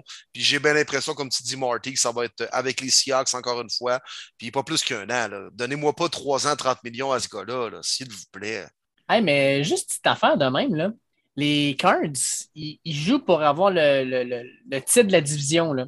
Tu te pointes chez vous, puis tu te fais piler d'en face par Rashad Penny, qui va courir pour 190 verges. Écoute, les, les Seahawks ont couru pour 201 verges, une moyenne de 6,7 verges par course. C'est pas le genre de choses que tu veux vivre au début, des, juste avant les séries éliminatoires. Là. moi, ça, ça m'inquiète. Avec les Cards, là, je serais inquiet pas à peu près. Là. Puis quatre défaites de suite dans les cinq dernières rencontres. Honnêtement, c'est difficile, difficile de rentrer en série contre un rivaux de division en plus. J'aime pas comment on joue. On a encore les blessures, je veux pas. Retour de Watt va aider. Mais il euh, faut donner crédit à Ross aussi, qui a connu une super belle rencontre. Puis là, le doute commence à s'installer. Est-ce que Ross sera un membre des Seahawks? C'est la grosse question à Seattle. Puis à Denver, euh, des places. À Cleveland, c'est ouais, non. Ben, je l'avais calé, hein. Je pense que je l'avais calé à la semaine 8 que Russ s'en allait à Cleveland, mon Will. Quand il va avoir signé, ah là, tu le remercieras. Je m'en souviens. Ouais. Ah ouais. On peut faire un, un, contre un Baker contre Russell. J'ai pas de trouble avec ça. Mais moi, je l'ai dit, Will. Moi, c'est Jimmy Garoppolo que je pense qu'il va à la Cleveland. Ouais. C'est vraiment un, plus sur Baker Mayfield? Moi, je dis que oui. Il y en a que j'ai eu une discussion Twitter sur Stéphane Cadorette qui lui dit que non. Moi, je dis que oui parce que euh, lui, il disait qu'il euh, y a déjà une attaque au sol euh, puissante, une bonne ligne offensive. Mais justement, Garoppolo, moi, je le déteste pas pantoute cette année. Il me surprend, il joue bien. C'est sûr que ses blessures font peur. C'est ça le questionnement. C'est que tu peux pas garder Baker et Jimmy ensemble. C'est impossible. Euh, Jimmy, c'est à court terme, mais la façon que les Browns ont distribué l'argent puis le roster, c'est pas mal là que ça se passe. Par contre, c'est pour ça que je vois un Jimmy et non un jeune corps du côté des Browns. La fenêtre, il reste à peu près quoi, deux ans, à peu près deux, trois ans? Ouais, les gars sont quand même encore jeunes. je parle de Ward, Chubb et Garrett, euh, mais parce que tu vas perdre des vétérans, mais que tu signes pour un autre contrat, ces jeunes-là, c'est ça qui arrive. C'est sûr, c'est sûr. Ben, J'aime mieux le Baker de l'an dernier que la Toyota Corolla. Fait que je vais lui donner un mulligan. OK. Ben, c'est pas mal ça qui devrait se passer de toute façon. Ouais, Baker va rester un an encore. Ouais, exactement. Exactement. J'en ai jamais vraiment douté en plus de ça. Parce que c'est bien beau penser à Russell Wilson et à Aaron Rodgers. Là. Mais moi aussi, je pense à Jennifer Lopez, là, puis je me réveille le matin puis je parle avec elle. j'aime, j'aime la comparaison. Ouais. Non, mais tu vois, il y en a un qui se réveille à il y en a un qui se réveille à tous les matins. Il, y en a un à tous les matins, il rêve à Gisèle, il ouvre les, les yeux, puis il y a Gisèle à côté de lui. Tom Brady, encore trois touchés, 29 en 37, 328 verges, puis il va écraser les Panthers 41-17. les box, euh, sérieux, là, Rob Gronkowski, là, il, est en forme. Hein? 7 réceptions, 137 verges. Les, les blessés reviennent. T'aimes pas, je ne sais pas ce qu'ils vont faire en série, mais ils ont encore quelques gros morceaux, dont leur corps arrière c'est cool ce que Brady a fait. Quand Arians a dit Bon, c'est assez, tu restes Il dit Non, non, Gronk, il faut qu'il ait son million. Je retourne sur le terrain puis je fais une passe. Prochain jour, une passe à Gronk pour qu'il aille chercher son million. Il danse sur les lignes de côté avec la line puis tout. C'était écœurant pour vrai. C'est vraiment cool. après ça, Tom a dit OK, I'm done encore 326 verges, 3 touchés. Tom a commencé la saison. Il a terminé la saison comme il l'a débuté, c'est-à-dire avec un 300 verges puis 3 touchés. Et Tom Brady, c'est incroyable. On l'a pratiquement jamais vu, à part l'année en 2007 avec Randy Moss, bien sûr. Là. Mais mis à part ça, on ne l'a jamais vu connaître des stats comme il connaît depuis deux ans avec les Bucks. Ben, t'as-tu vu le club? Ça n'a pas de sens. Ça prenait un gars comme, comme lui là, pour fider tout ça, puis ça fonctionne. Il finit premier des avec quoi? 5000 5000 kicks 5300, je pense, c'est ça? Bon, c'est plus par cœur. Hey, le gars 44 ans. Tom Brady, je vous l'annonce, ne prendra jamais sa retraite. Jamais. Ben, pas, pas de suite, ça, c'est sûr. Là. Ça n'a pas de sens. Non, mais pour vrai, on fait un call, là. Il prend sa retraite à quel âge? 47. 48. 48, moi aussi 48. Non, non, il visait le 45, là, il va se rendre à 50. mais tu peux croire, là, tu sais, N'importe quoi. Ce qu'il a fait avec Gronk, là, tu peux-tu croire que Antonio Brown, il l'a pitché en dessous du boss cette semaine dans une entrevue? Crime, c'est le seul gars dans la ligue qui te supporte, qui dit qu'il t'aime, qui est là pour toi, puis tu le crisses en dessous du boss, j'en reviens juste pas encore. Ouais, tu vraiment ça. C'est Antonio Brown c'est ça. Comme Manon Massé disait, c'est pas le pogo le plus dégelé de la boîte. Et puis dans l'entrevue, il est habillé avec des lunettes fumées. Il est habillé comme s'il s'en va au gym. Ah, ah oui, cette entrevue-là. Ah, oui, qui parle au jeu, je, Ah, il parle de lui à la troisième personne. Ah, non, non, ça, mais... je suis pas capable. Ah non, ces gens-là, ça mérite une claque sa gueule. Moi, te le dire, c'est l'enfer. Écoute, peu Who's the best receiver out there? Anthony Brown, you know, hits AB, baby, you know. Ah. ah. Mais ce gars-là a besoin d'aide, man. Va voir euh, le Doc Mayou, Jean-Marc Chaput, fais quelque chose. Doc Mayou, il l'aidera pas, man. Il va l'aider à se caler encore plus. Là, Doc Mayou va dire à Antonio Brown que tous ses problèmes, c'est à cause de sa mère. il y a peut-être raison là-dessus, par exemple. Oui, ça, s'il y a peut-être pas tort, t'as raison. il faut qu'on finisse avec une game de fou. la semaine dernière, on a placé les, nos games de l'année, nos moments de l'année. Mais crime, mon moment de l'année, je suis obligé de l'effacer puis de mettre ce game-là parce que holy shit, incroyable. Il n'y a rien d'autre à dire. C'était incroyable. Pour finir la saison, tu ne peux pas demander mieux. Pas de sens. Ça se peut pas. Je l'ai dit, je ne sais pas combien de fois. Je me suis couché, je pense pas avant 1h30 du matin. Puis c'est pas mes équipes, là. J'étais juste ben trop allumé. Ça, je me disais, ça se peut pas. Qu'est-ce que je viens d'avoir là? Je reverrai probablement plus jamais ça dans la même. Ça se peut pas. Comment les Chargers ont perdu Ben, parce qu'ils perdaient 29-14 au, au, troisième quart, là. Ouais, mais les calls qu'ils ont fait, Brandon Staley. Je comprends qu'on reprochait beaucoup à Anthony Lynn d'être trop, trop conservateur, puis on voulait un entraîneur agressif. Il était agressif toute l'année, je comprends. Mais là, c'était une game de playoff, man. Tu peux pas coacher de cette façon. Inacceptable pour moi. Inacceptable. Ben, As-tu vu les joueurs à la fin du match, quand il a collé le time-out à 38 secondes, là, même, écoute, tout le monde, là, Herbert, euh, Eckler, tout ça, il y avait tout l'air à dire Qu'est-ce que tu fais? Puis à la fin de la game, Eckler, là, tu sais, quand il s'est fait approcher par un joueur des Raiders, puis il a dit Man, c'était quoi ce time-out-là? Puis Eckler avait l'air à faire la face comme moi, et Chris, je sais pas ce qui a passé par la tête. C'est le genre de move qui te fait perdre ton vestiaire.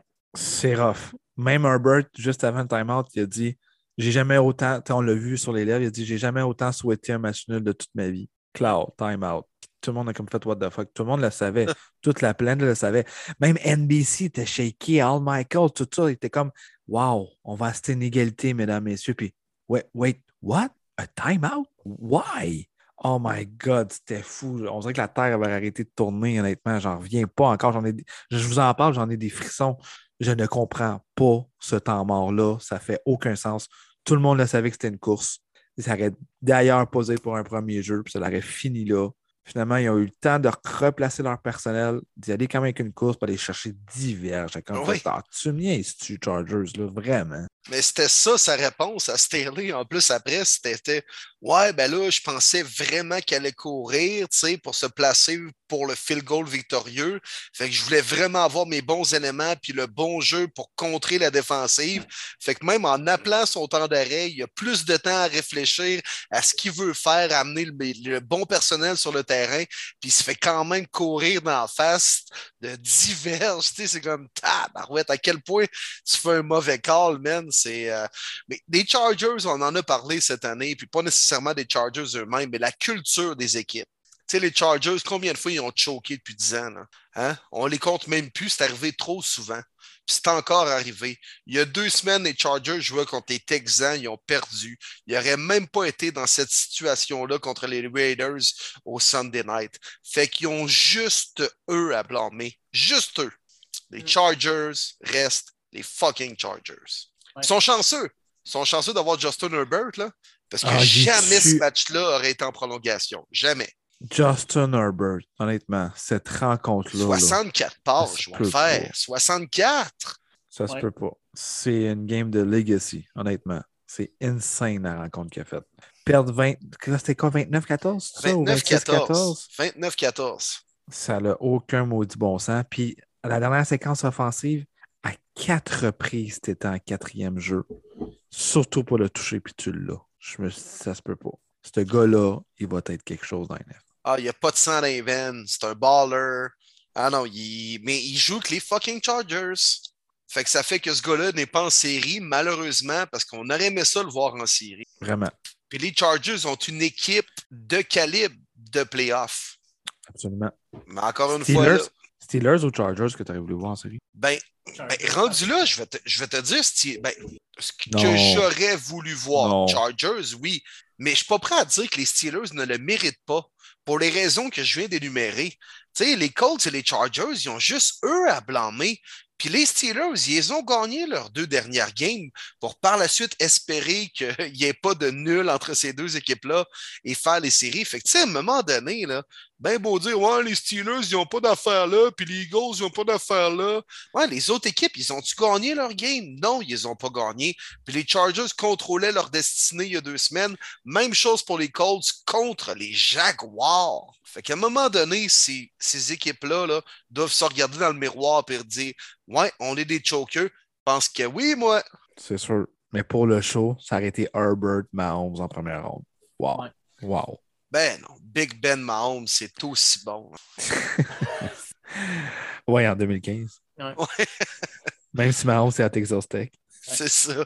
Allez, boys, pour finir la saison régulière, deux questions d'auditeurs, puis après ça, on se lance dans du, contenu de série. La première, Alexandre Vouillermo, qui m'a dit qu'il fallait que je, l'appelle plus Alex, le gars d'outre-mer, parce qu'il vient de France, nous demande est-ce que vous pensez que la prestation des Jaguars, c'était une première pierre pour la saison prochaine ou est-ce que c'est simplement un coup d'éclat qu'ils ont fait? Ben là, Jaguars ne peuvent pas être payés l'année prochaine. C'est maintenant qu'ils ont encore le premier choix. Honnêtement, ben, super la belle rencontre de Lawrence. Les ne se sont juste pas présentées. C'est dur à dire. Honnêtement, c'est dur à dire. Il y a tellement d'impondérables. Euh, le nouveau groupe d'entraîneurs-chefs, la saison morte qu'ils vont connaître, euh, les autres recrues. Écoute, ils vont être meilleurs, mais ils vont encore une fois rater série. Ben, pour, pour Lawrence, je pense que c'était un match sur lequel tu peux bâtir ta saison morte. S'il y avait eu trois interceptions, 140 euh, verges en 23 lancés, ça aurait été décevant. Mais là, il y a une super belle.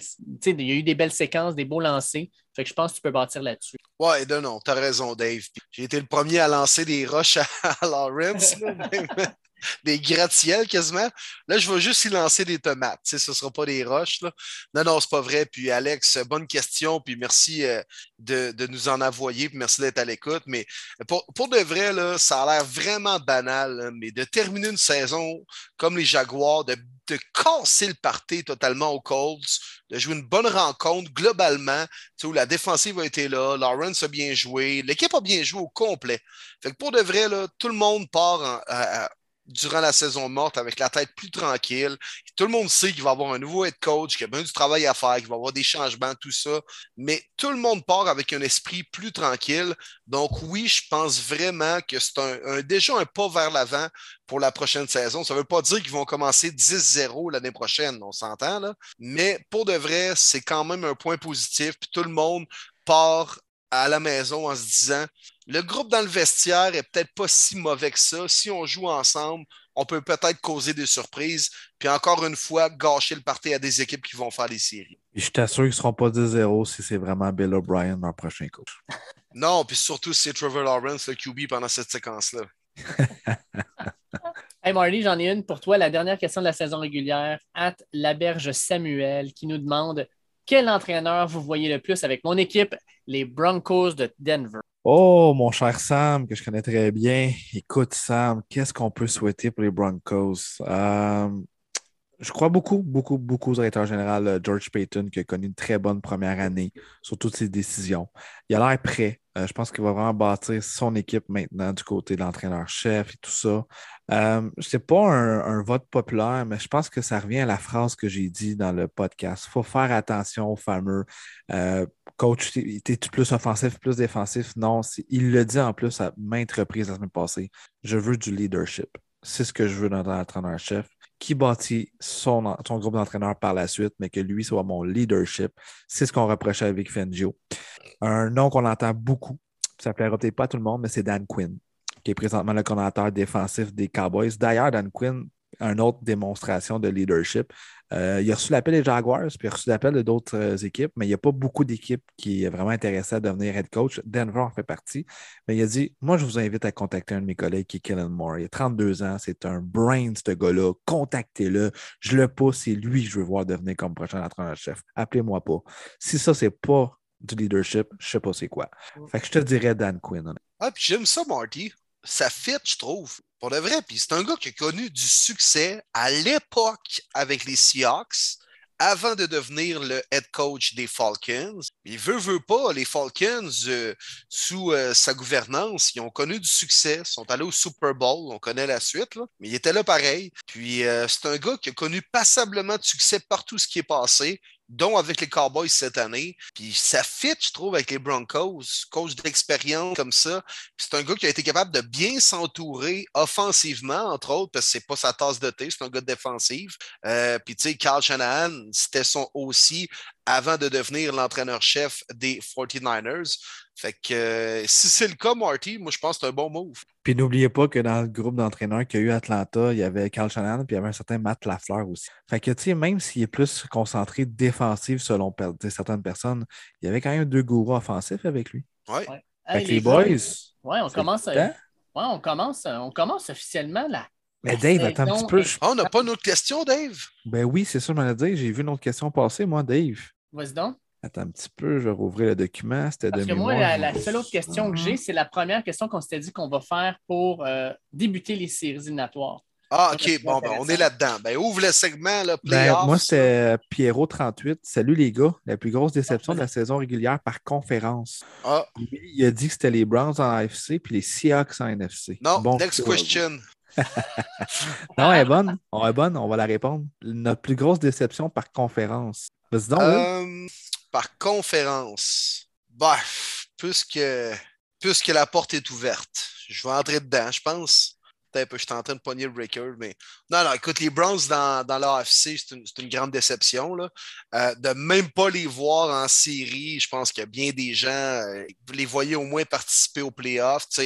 Peut-être pas de là à gagner la division, une des bonnes cette année dans la NFL. Puis on ne pensait pas que les Bengals allaient être aussi bons, que les, Steelers allaient être aussi compétitifs.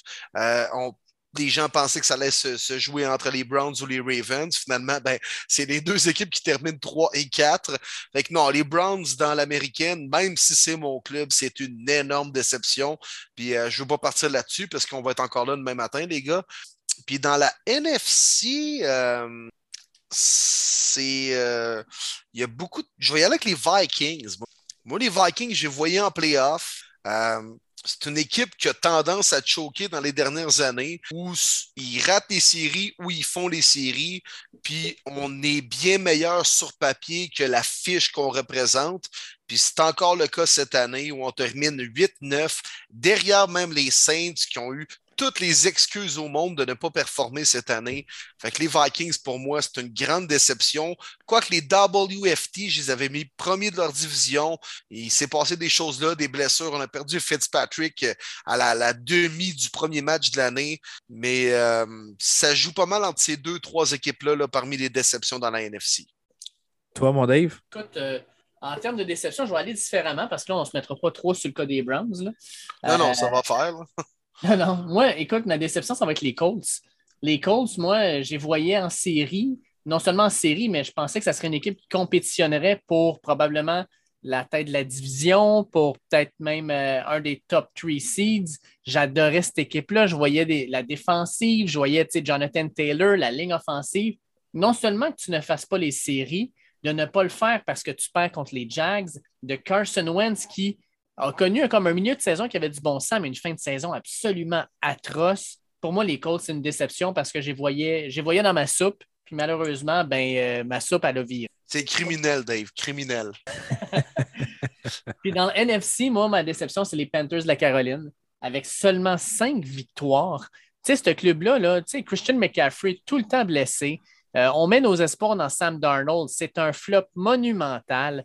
On va chercher Cam Newton, puis Cam Newton pour 10 fucking millions de dollars. Il s'écrase de même.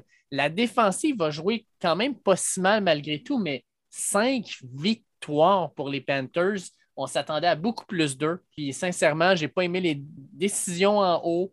J'ai pas trop aimé Matt Rule non plus, son attitude, son commentaire sur les, albums de Jay-Z, que ça il a pris sept ans. Je suis comme, ah, ta gueule, sérieux, ta gueule. euh, non, moi, sérieux, les Panthers, c'est une bonne décision. Eh bien, ils ont commencé 3-0 en plus. Vraiment. Hey, fait que t'es 2-12 dans tes 14 derniers matchs. Là. Aïe, aïe. Grosse déception. Bien d'accord avec toi, Dave. Pour ma part, dans l'américaine, j'ai avec les Bills de Buffalo. Ils ont quand même perdu contre les fucking Jaguars cette année, boys. C'est criminel, ça aussi.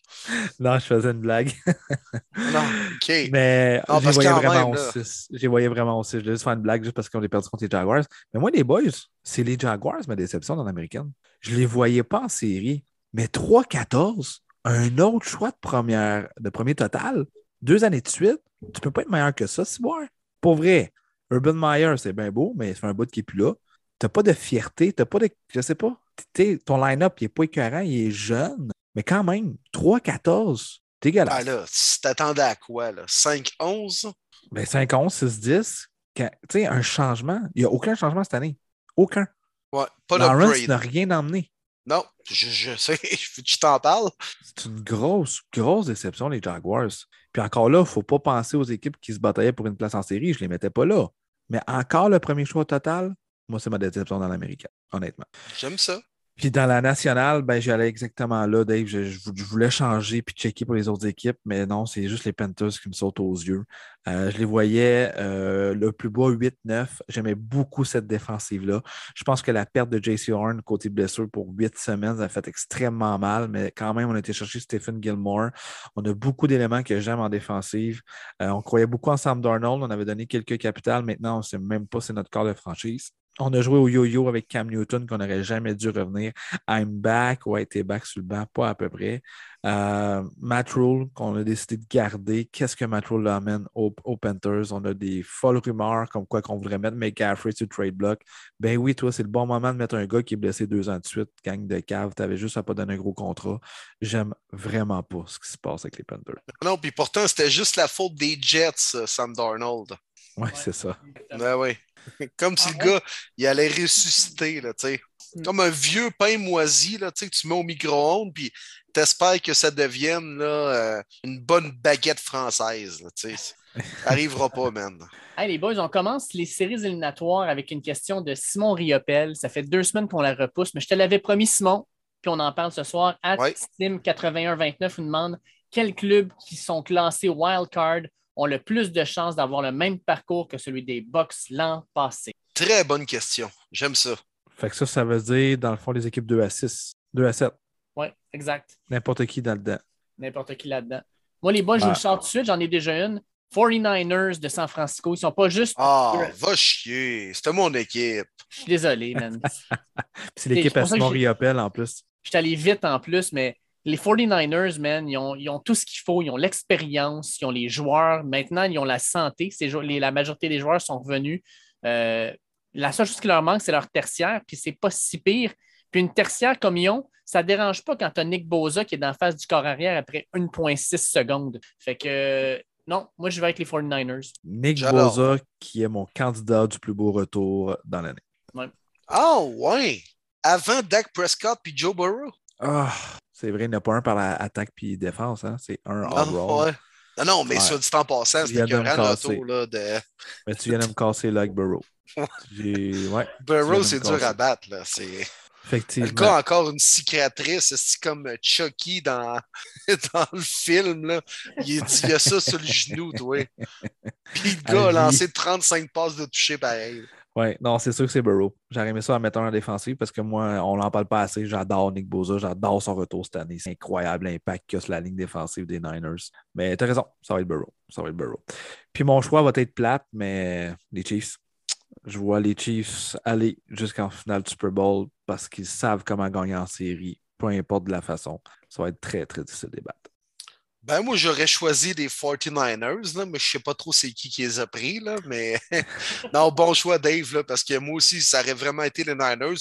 Je vais les choisir, les Niners, mais je vais quand même te donner une autre option, euh, Simon, parce que euh, je pense que les Bills, peuvent causer une certaine surprise dans l'américaine, puisqu'on va penser aux Chiefs, bien sûr, et aux Titans quand même qui ont le bye week, qui ont terminé premier avec l'avantage du terrain, et lui qui revient, tout ça, tout ça, tout ça.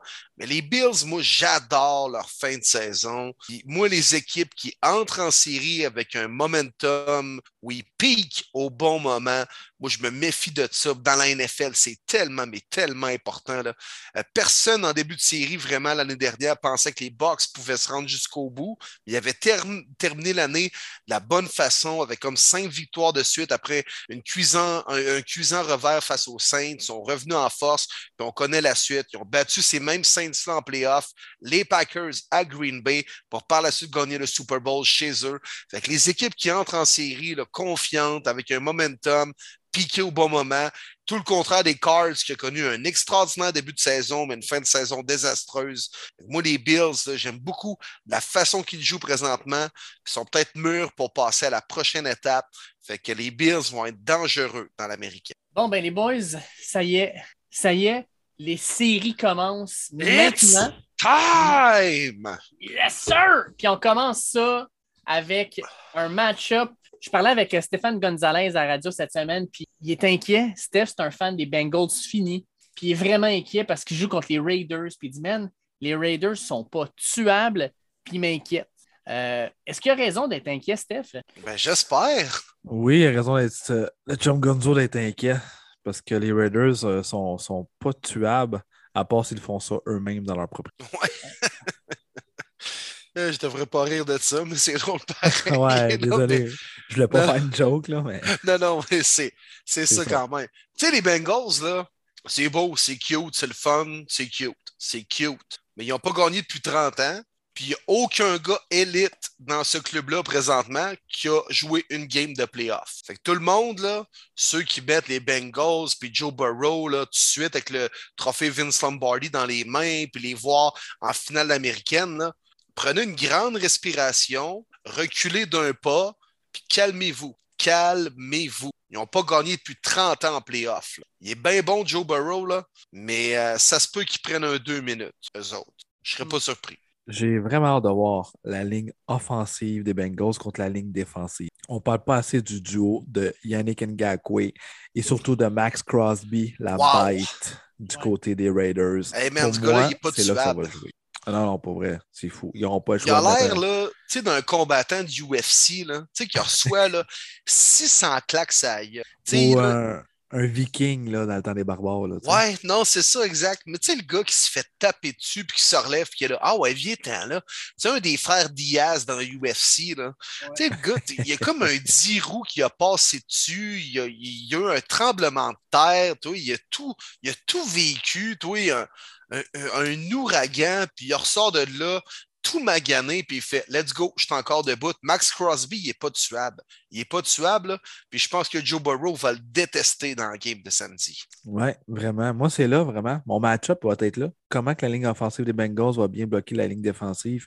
S'il est capable de donner un petit peu de temps à Burrow, évidemment, la, la tertiaire des Raiders, elle ne peut pas couvrir Boyd, Chase, Higgins, c'est impossible.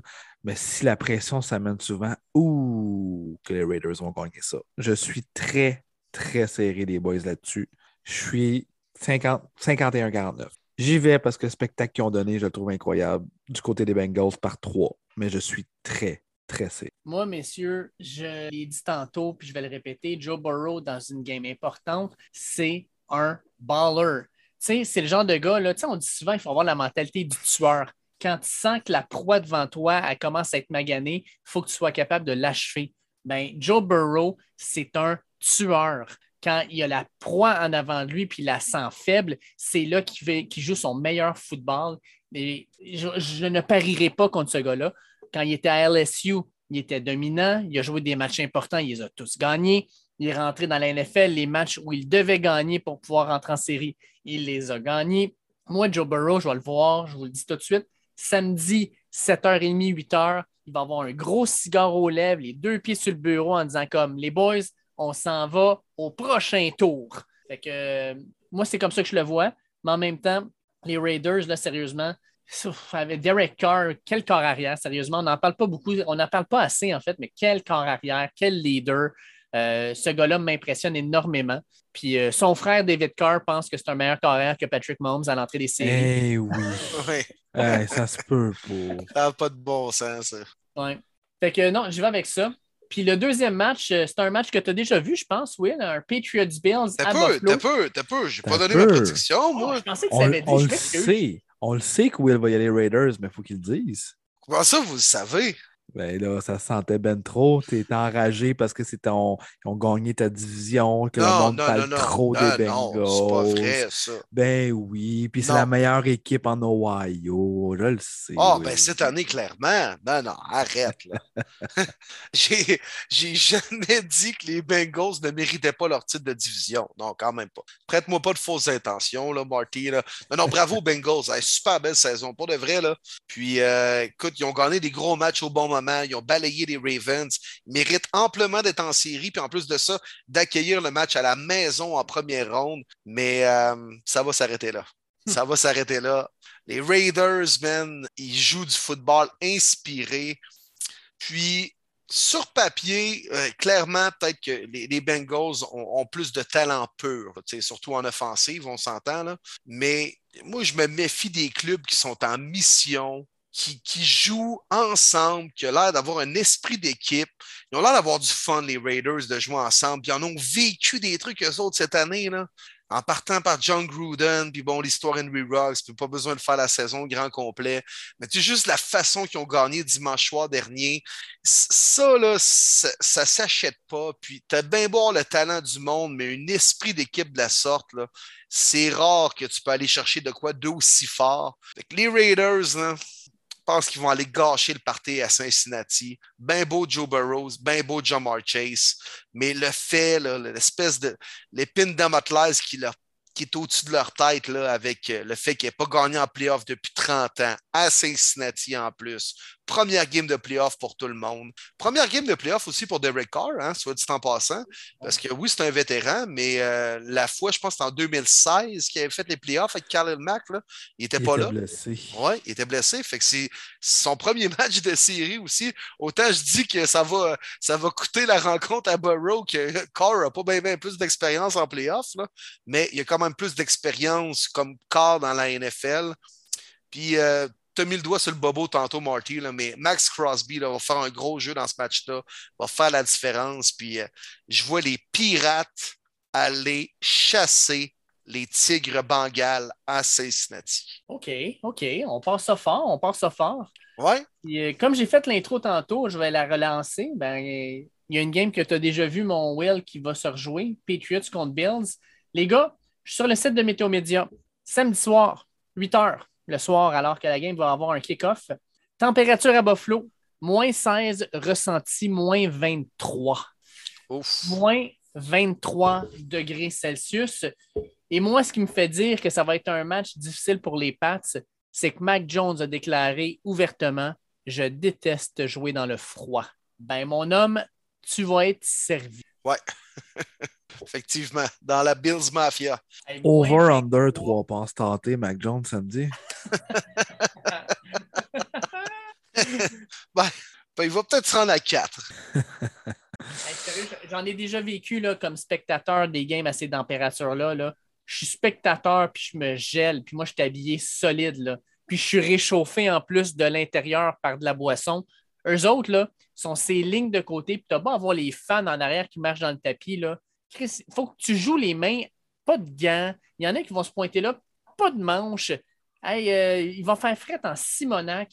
Mais il y a une chose, par exemple, j'aurais aimé ça en maudit dans la foule. Il va y avoir de l'ambiance. Puis si les Bills gagnent ce match-là, mais les Patriots, là, c'est leur gros, gros, gros ennemi. Euh, l'ambiance va être malade à Orchard Park, au Highmark Stadium. Euh, puis moi, je vois une victoire des Bills. Je vois une victoire des Bills parce que j'aime pas ce que je vois dernièrement des Pats. Non seulement de Mac Jones, mais leurs deux porteurs de ballon, ils, sont, un peu maganés. Là. Damien Harris, là, il est questionable, il est encore blessé. Euh, Ramondre Stevenson, c'est une bête, mais lui avec, il y a des petits bobos un peu partout. Ils n'ont pas de receveur important qui va pouvoir inquiéter les Bills. Puis pour les Bills, ben, ils ont un gars qui s'appelle, euh, voyons, euh, ah oui, Josh Allen. Oui, c'est ça, un tank. il n'y aura pas de vent comme l'autre fois, les boys. Il va faire fret, mais il n'y aura pas de vent. Clairement, que je prends l'offensive du côté des Bills. Tu l'as bien dit, Dave, je voulais en parler. Les running backs sont blessés du côté des Pats. On a un corps recru quand même, il ne faut pas l'oublier. Puis moi, je le dis, c'est du bonbon que les Pats rentrent en série. Ça va donner l'expérience à ces jeunes-là. Une belle défensive, mais ça reste quand même une jeune équipe. C'est bon pour Mac Jones, l'apprentissage, mais c'est le moment. Les Bills, Josh Allen, baller, gros match samedi soir. Bills par 10. Oh. Intéressant, pareil, hein? Saturday Night Football, deux adversaires de division, 17 contre 11-6. Est-ce que je vais encore euh, aller contre vous, les boys? Non. Vas-tu aller contre nous, mon Will? Non. Non, je vais avec les Bills aussi. Simplement, comme, écoute, c'est l'équipe que je t'avais nommée tantôt parmi euh, ceux euh, dans les wild cards, entre guillemets, qui pourraient faire un bon bout de chemin en série.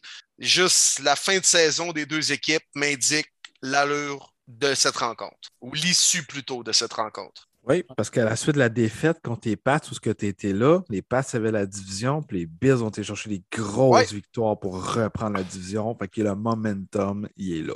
Carrément. Je me répète, si je vais être plate, il est donc tannant que ça.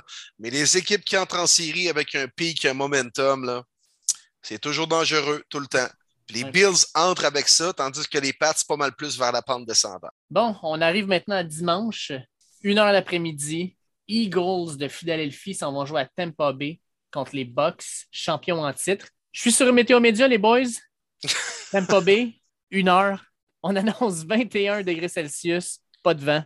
OK, finalement, c'est de la merde. Mais tente pas euh, d'aller voir AccuWeather au lieu de Météo Média, je vois le vert. Ah, écoute, de toute façon, tu t'en vas à Tempo, il fait tout le temps beau, mais il n'annonce pas de pluie, au moins ça. Ben, c'est drôle parce qu'hier, il annonçait beaucoup de pluie. Fait que ça l'a changé parce que hier, on disait euh, Ah, tu sais, euh, il annonce beaucoup de pluie, ça va se passer au sol, tu sais, c'est pas que tu sois les gosses. Ah, oui, c'est vrai, les gosses courent tout le temps. Fait que moi, j'aurais aimé ça, Kimoyasio. Ça aurait amené un match fucking serré. Si je comprends que c'est Tom, mais contre les Eagles qui sont capables de bien courir le ballon. Ce game-là, là, ça va être comme l'année passée, dans le sens que les Bucks vont trouver ça tellement dur qu'ils vont gagner par trois, mais de justesse, comme Washington ont payé des balles par un certain Taylor Aniki. Mais je veux dire la même chose. Si la possession est du côté des Eagles, qu'on est capable de bien courir le ballon, ça va être dur et très, très chaud pour les Bucks. J'y vais quand même victoire des Bucks par trois. Je me suis promis depuis quelques années de ne plus parier contre Tom Brady. Donc, euh, victoire des Buccaneers, mais je vous le dis, ça va être un excellent match. Qu'est-ce que tu racontes s'ils sont capables de courir contre Tampa Bay? Le gros vite à vie puis reste en vie à côté d'Endecomonsu, là.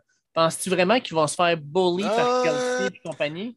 Ils l'ont fait l'année dernière avec Gibson, puis ils sont pas tout en santé, ce, ce beau monde-là. Là. Je suis d'accord, mais le milieu de ce ligne-là, c'est des objets immovables. Tu ne peux pas bouger ces gars-là.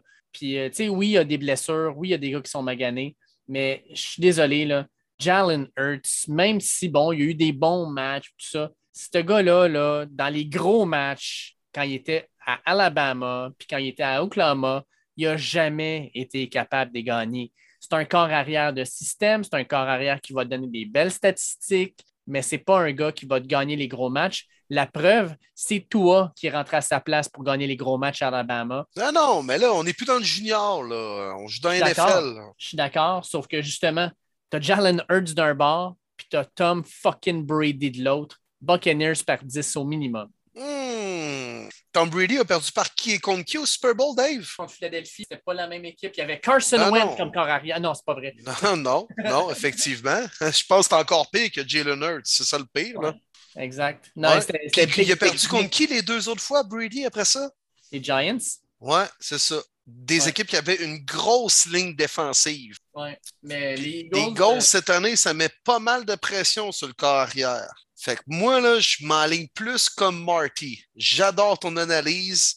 Pas mal plus serré qu'on pense. Puis, euh, je voulais pas trop m'obstiner avec Alain Poupard, là, qui lui pense que les Bucks vont gagner aussi avec une main dans le dos. Là. Mais et que les Bucks là, sont mieux de ne pas commencer le match en retard. Parce qu'ils peuvent gagner facilement. Ben, pas facilement, parce qu'il n'y a jamais de match sûr, non seulement dans la NFL, mais surtout dans les playoffs. Mais les Bucks ont tout ce qu'il faut pour gagner. On s'entend, là, puis c'est pas une surprise pour, tout, pour personne. Mais sont vraiment pas mieux de regarder les Eagles de haut puis de faire waf, on va commencer à jouer au deuxième quart ou en deuxième demi, parce que là, vraiment, il pourrait avoir une mauvaise surprise. Puis les Eagles, ils n'ont absolument rien à perdre. Puis les clubs qui n'ont rien à perdre, des fois, c'est là que les clubs, en ayant tout à gagner, perdent tout. Vous me suivez? Oui.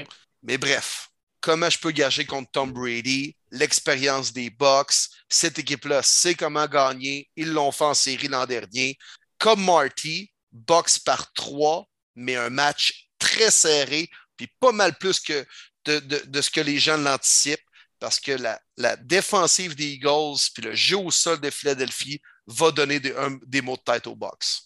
On s'en va à 4h30 à CBS à Arlington, au Texas, et on va avoir le match 49ers Cowboys un match digne des années 90. Wow. Et euh, sincèrement, je pense que ça va être un des meilleurs matchs de la fin de semaine. J'ai vraiment hâte de regarder ça. Marnie, tu vois ça aller comment? Ça va être bon, les boys. Ça va rappeler des souvenirs hein, des années 80-90. Ah, c'est cool. C'est cool pour euh, l'Amérique. Ça va être excellent comme rencontre. Là aussi, je suis vraiment mitigé. Vraiment, vraiment mitigé. J'aime les deux équipes, la façon qu'on a fini la saison. Euh, les Niners, qu'on a vraiment. J'en reviens pas encore à la victoire qu'on a eue à Los Angeles, qu'on s'est battu comme ça jusqu'à la toute fin. Les Cowboys, Dak Prescott est en santé, ça se voit. Il joue vraiment du bon football. Victoire des Niners. Pourquoi? Parce que je trouve qu'on court mieux le ballon. Ezekiel Elliott euh, devrait être rendu le numéro 2, tant qu'à moi officiellement. Tony Pollard a mieux couru que lui cette année.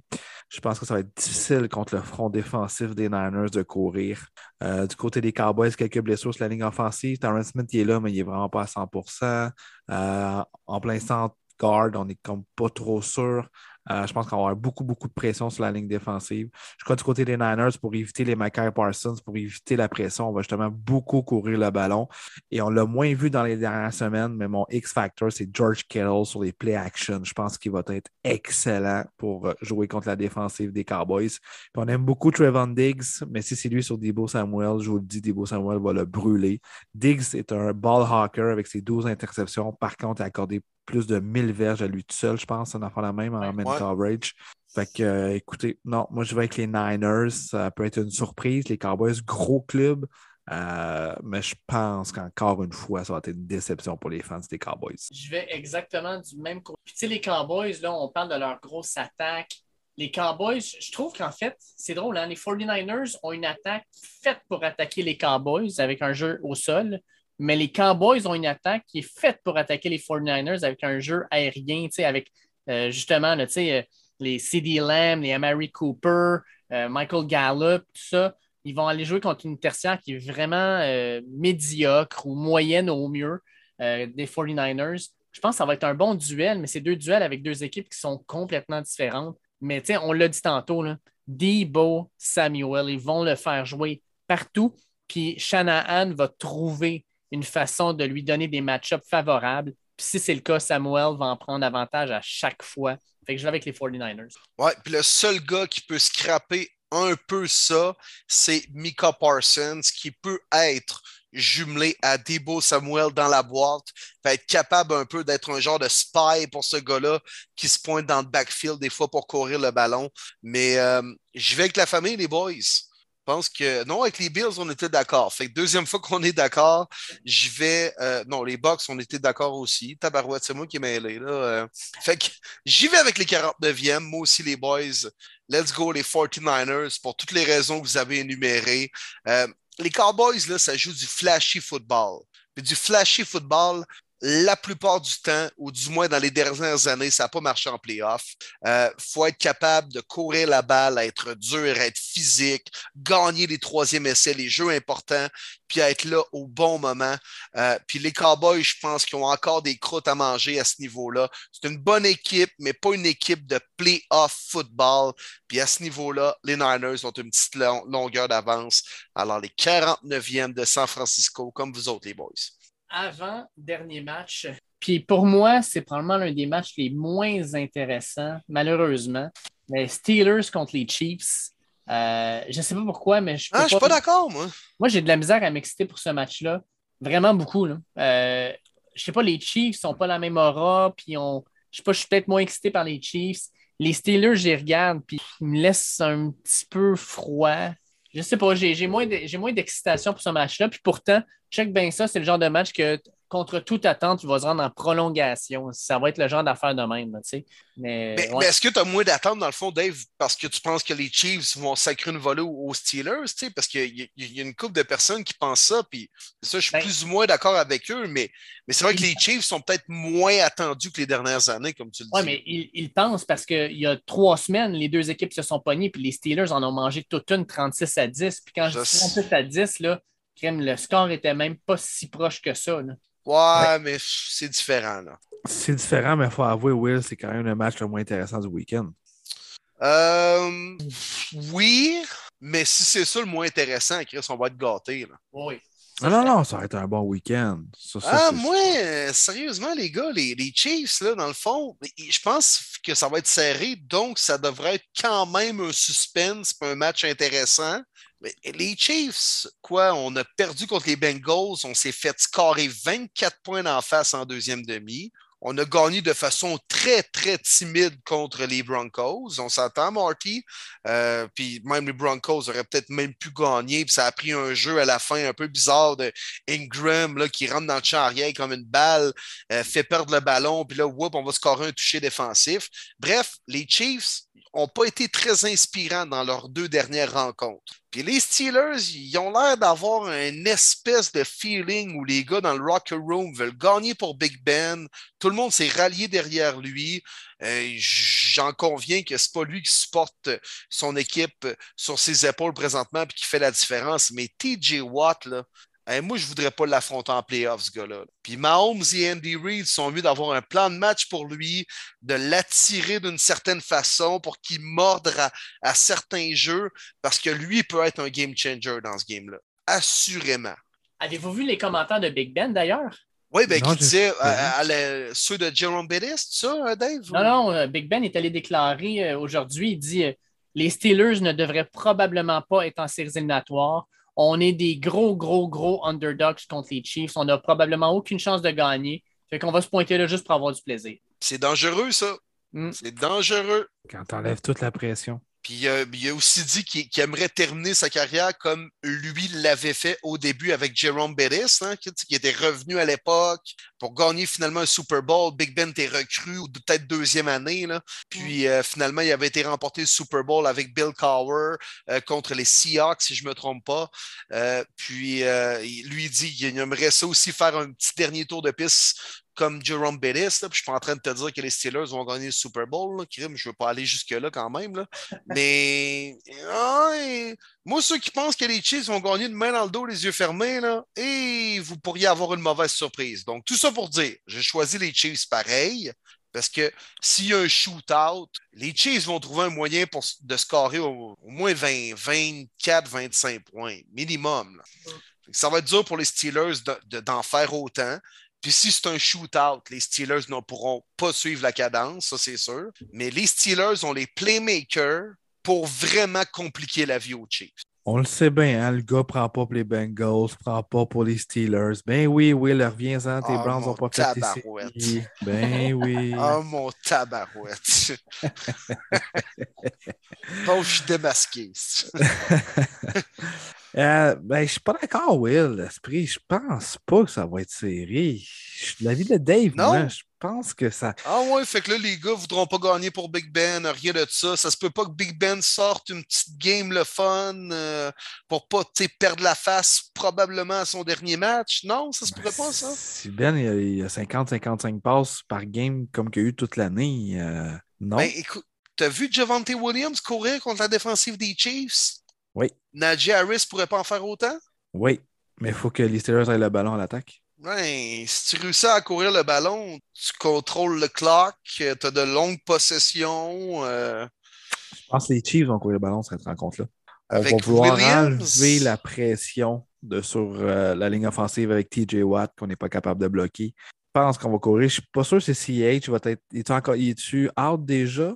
J'ai pas pris le temps. Ouais, ben là, il voulait peut-être revenir. Là. J'ai vu qu'il était euh, peut-être. Euh, mais peu importe, sérieusement. Ça Damien Williams au pire. Ça va être lui qui va faire.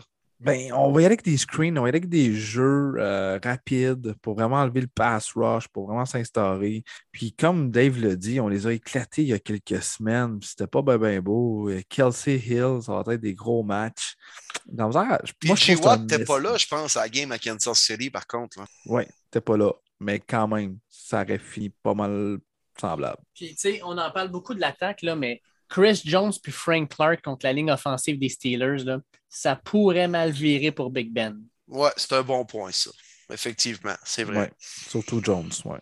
Non, les Chiefs vont gagner, on s'entend, les gars. Oui, ouais, par 10. Mais je suis pas prêt à dire que ça va être le pire match du week-end. Je pense qu'il y a bien des gens qui vont être surpris. Les Steelers de Pittsburgh, ça reste les Steelers de Pittsburgh. Mais à date, la famille, on n'est pas si pire. À part la game Raiders-Bengals, on, s'entend là. Mais là, je pense qu'on ne s'entendra pas sur le dernier. Monday Night Football, le premier Monday Night Football éliminatoire de l'histoire de la NFL. Et ça se joue à Los Angeles, in the SoFi Stadium, Cardinals contre Rams. Hey, euh, c'est le deuxième duel où les équipes vont se rencontrer pour une troisième fois cette année parce qu'on a eu Pat Bill aussi. Vous voyez quoi dans ce match-là, messieurs? Wow! Mon popcorn va être prêt, les boys.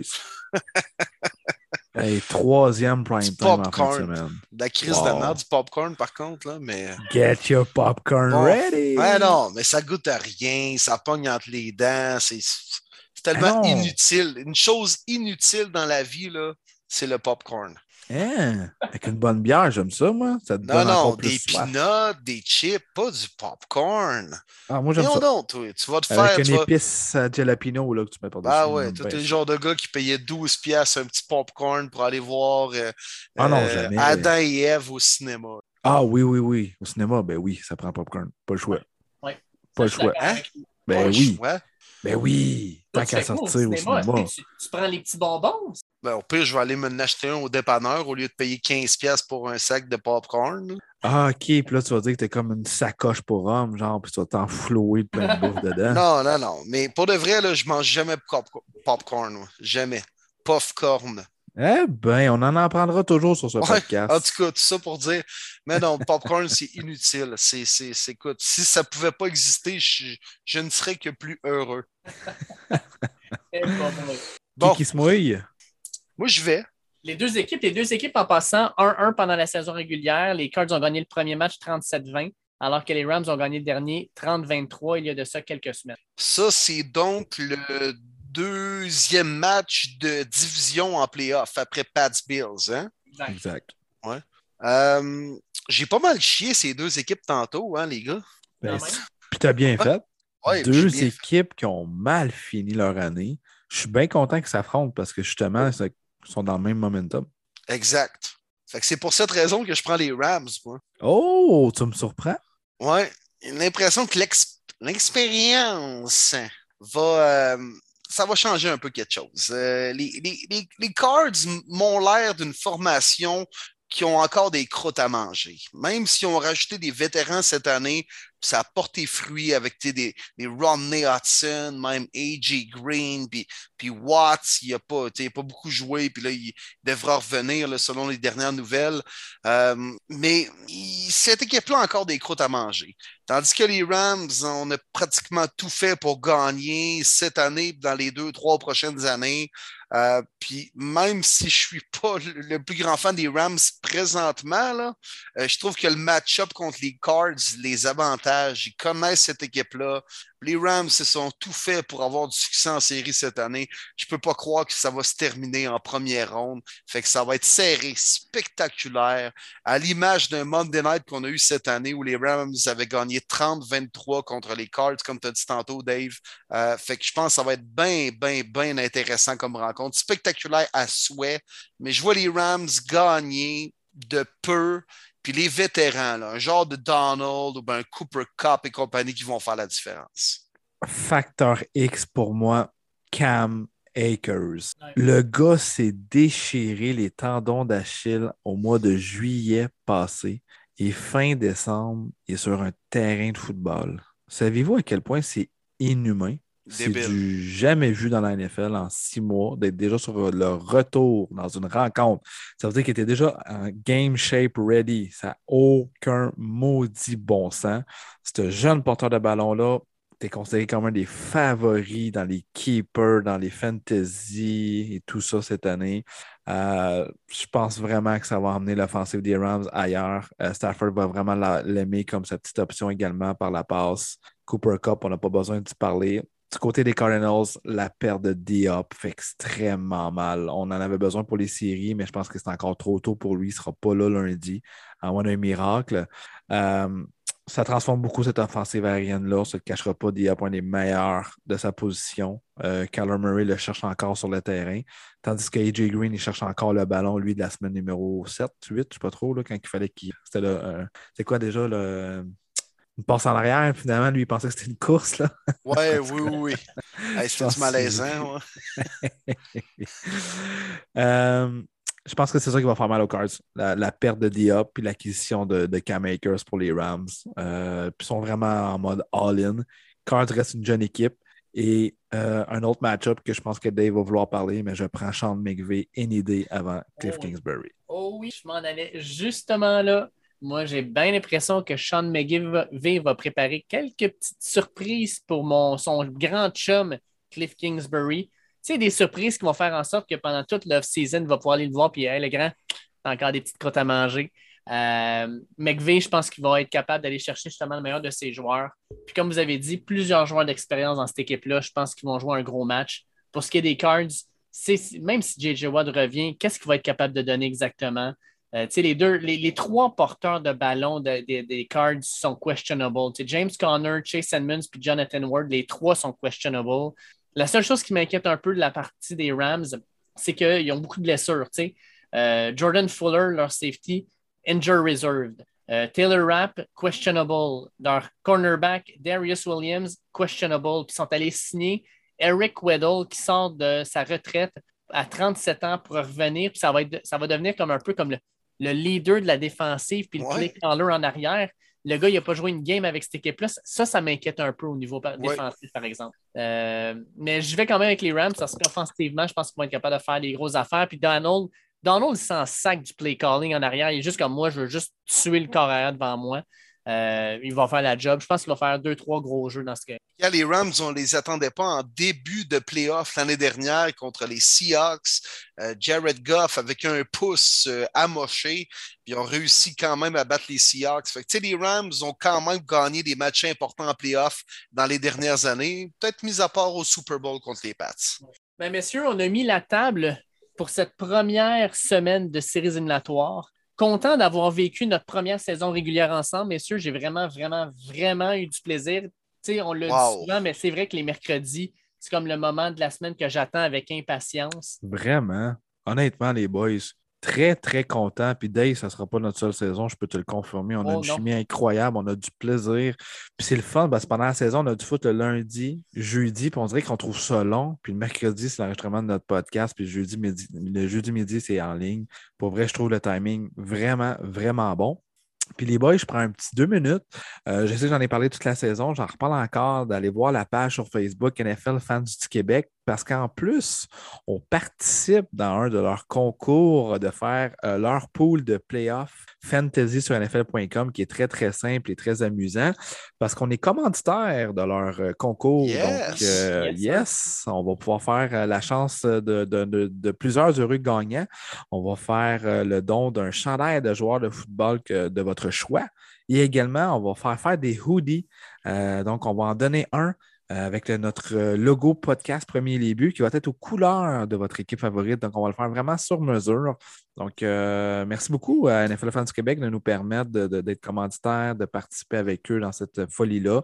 Donc, allez participer, allez les voir et tout ça. Une très, très belle, belle page. Je pense qu'on va dire 4700 personnes francophones. C'est 5000 c'est fou, pareil. C'est vraiment super. On voit que le football ne s'arrête pas d'avancer. Fait qu'on est très, très content de faire partie de ce projet-là. Puis je remercie toujours l'ami Mathieu Labbé qui nous supporte beaucoup là-dedans, qui nous propose tout plein de trucs. Puis ça nous fait plaisir d'embarquer avec eux. Donc, euh, allez voir ça et participer en grand nombre à ce merveilleux Fantasy Playoff. Et puis on s'excuse de Mathieu Labbé qui est un fan des Cards. On a planté ton équipe pas mal, mais regarde, les Rams vont gagner. Ben bon, regarde. Ah, c'est la réalité quand même. Là. Ben non, puis si c'est euh, le contrat qui se produit, euh, Mathieu va nous le remettre sur le nez, puis euh, il aura le droit de le faire en plus de ça. Mais allez, allez voir justement le pôle. Marty, merci pour l'initiative. Merci à NFL Fans du Québec également d'embarquer avec nous autres. Allez faire le pôle des séries, choisissez vos joueurs, vos équipes et tout ça. On va avoir bien du fun à se tirer la pipe avec ça. Donc, si c'est moi qui gagne, Marty, par contre, donc, est-ce que je peux déjà te caler le, joueur et le, le chandail que j'aimerais avoir. Moi, c'est le noir, numéro 7, Tyson Hill des Saints. Will, Will, Will, Will. Un commanditaire qui participe, ça fait un peu bizarre. Ah, c'est pas le premier conflit d'intérêt qui existe dans le monde des affaires, là. si tu veux ton chandail Tyson Hill, on fera un concours avec toi l'année prochaine, comme on a fait avec Dave, euh, qu'on a son DeAndre Swift en commande. Parfait. On s'en parlera dans, la saison l'année prochaine. Dans la saison. Ben non, suivez-nous les boys. c'est, euh, écoute, ça a été. Euh, c'est le début des playoffs. On dirait qu'on tourne déjà une page vu qu'on a passé la saison régulière, mais ça a été. Euh, ça a passé vite même de faire les podcasts ensemble. cette saison-là a passé vite aussi. puis je pense qu'on a eu du plaisir, on l'a dit tantôt, nous à le faire, mais je pense que les gens ont eu du plaisir à nous écouter aussi. Plus on est de fous, plus on rit. Ça a été extraordinaire. Puis je pense que les séries vont l'être tout autant. Euh, c'est, écoute, les boys, ce n'est que du positif. Place au dessert, messieurs, parce qu'après avoir mangé l'entrée en pré-saison, après s'être bourré à face dans le repas principal pendant 18 semaines, vient le temps du gros dessert. Un dessert qui va nous toffer un beau 4 semaines, 5 parce qu'il y a une semaine entre la dernière semaine, euh, la finale de conférence et le Super Bowl. Mais le dessert est là, messieurs, puis on va se bourrer à face une nouvelle fois. Ça va être écœurant. Mais moi, je peux-tu rester dans les ribs puis les egg rolls? Là, je suis plus dans ce style-là, moi, quand je vais au buffet. Là. J'attends vraiment à la fin avant de prendre le dessert. Habituellement, je prends un petit brownies, une petite boule de, crème glacée, puis ça se termine là. au niveau du plat principal, là, je, suis comme, je mixe le Général Tao que la pizza une vingtaine de fois. Là, fait que. T'inquiète pas que je me bourre la face pareil. Là. T'as-tu vu Dave encore une fois, hein, Will? Le premier dessert qu'il nomme brownies. On le ben sait bien. Hein? Ben ça n'a pas de bon sens, les flèches qu'il lance dans ce podcast-là, Will. Oh aïe, aïe, aïe, aïe, aïe. Ça n'a pas d'allure, Will. On le sait que t'es fan des Browns. Gars, je prends les Raiders puis les Chiefs, il est là. Ben oui, on le sait. Hey, il n'y avait aucun lien à faire. J'ai jamais pensé en plus aux Brownies. Jamais, je te le jure. Je te le jure, Marty. C'était parfait quand je l'ai entendu. Ça m'a mis une cloche J'ai trouvé cœur. Très bon, très bon. Bon flash. C'est un privilège d'être dans vos oreilles, d'avoir du fun avec vous autres, de pouvoir déconner de même. Puis on a encore une longue, longue saison des séries éliminatoires et saison morte devant nous autres. Fait que Lâchez pas, partagez le podcast, aimez-nous sur Facebook, euh, suivez-nous sur Twitter. On a chacun nos comptes sur Twitter. Euh, puis écoute, euh, on se reparle la semaine prochaine alors que la première semaine de séries éliminatoires Wildcard sera derrière nous. Ça va être écœurant. Puis continuez à nous poser vos questions, honnêtement. On les répond pas mal toutes, je pense. On essaie de ne pas en oublier, en tout cas, semaine après semaine. C'est vraiment cool de voir la communauté qui participe autant. fait bon football, les boys. Ça va être du bonbon cette première semaine. Écœurant, du filet mignon. Encore une référence sur la bouffe. Tiens, toi, pense que j'ai faim. Puis tu me donnes faim, Will. bon week-end de football, tout le monde. bon week-end, les boys. On se retrouve la semaine prochaine. Yes, sir. Salut, boys.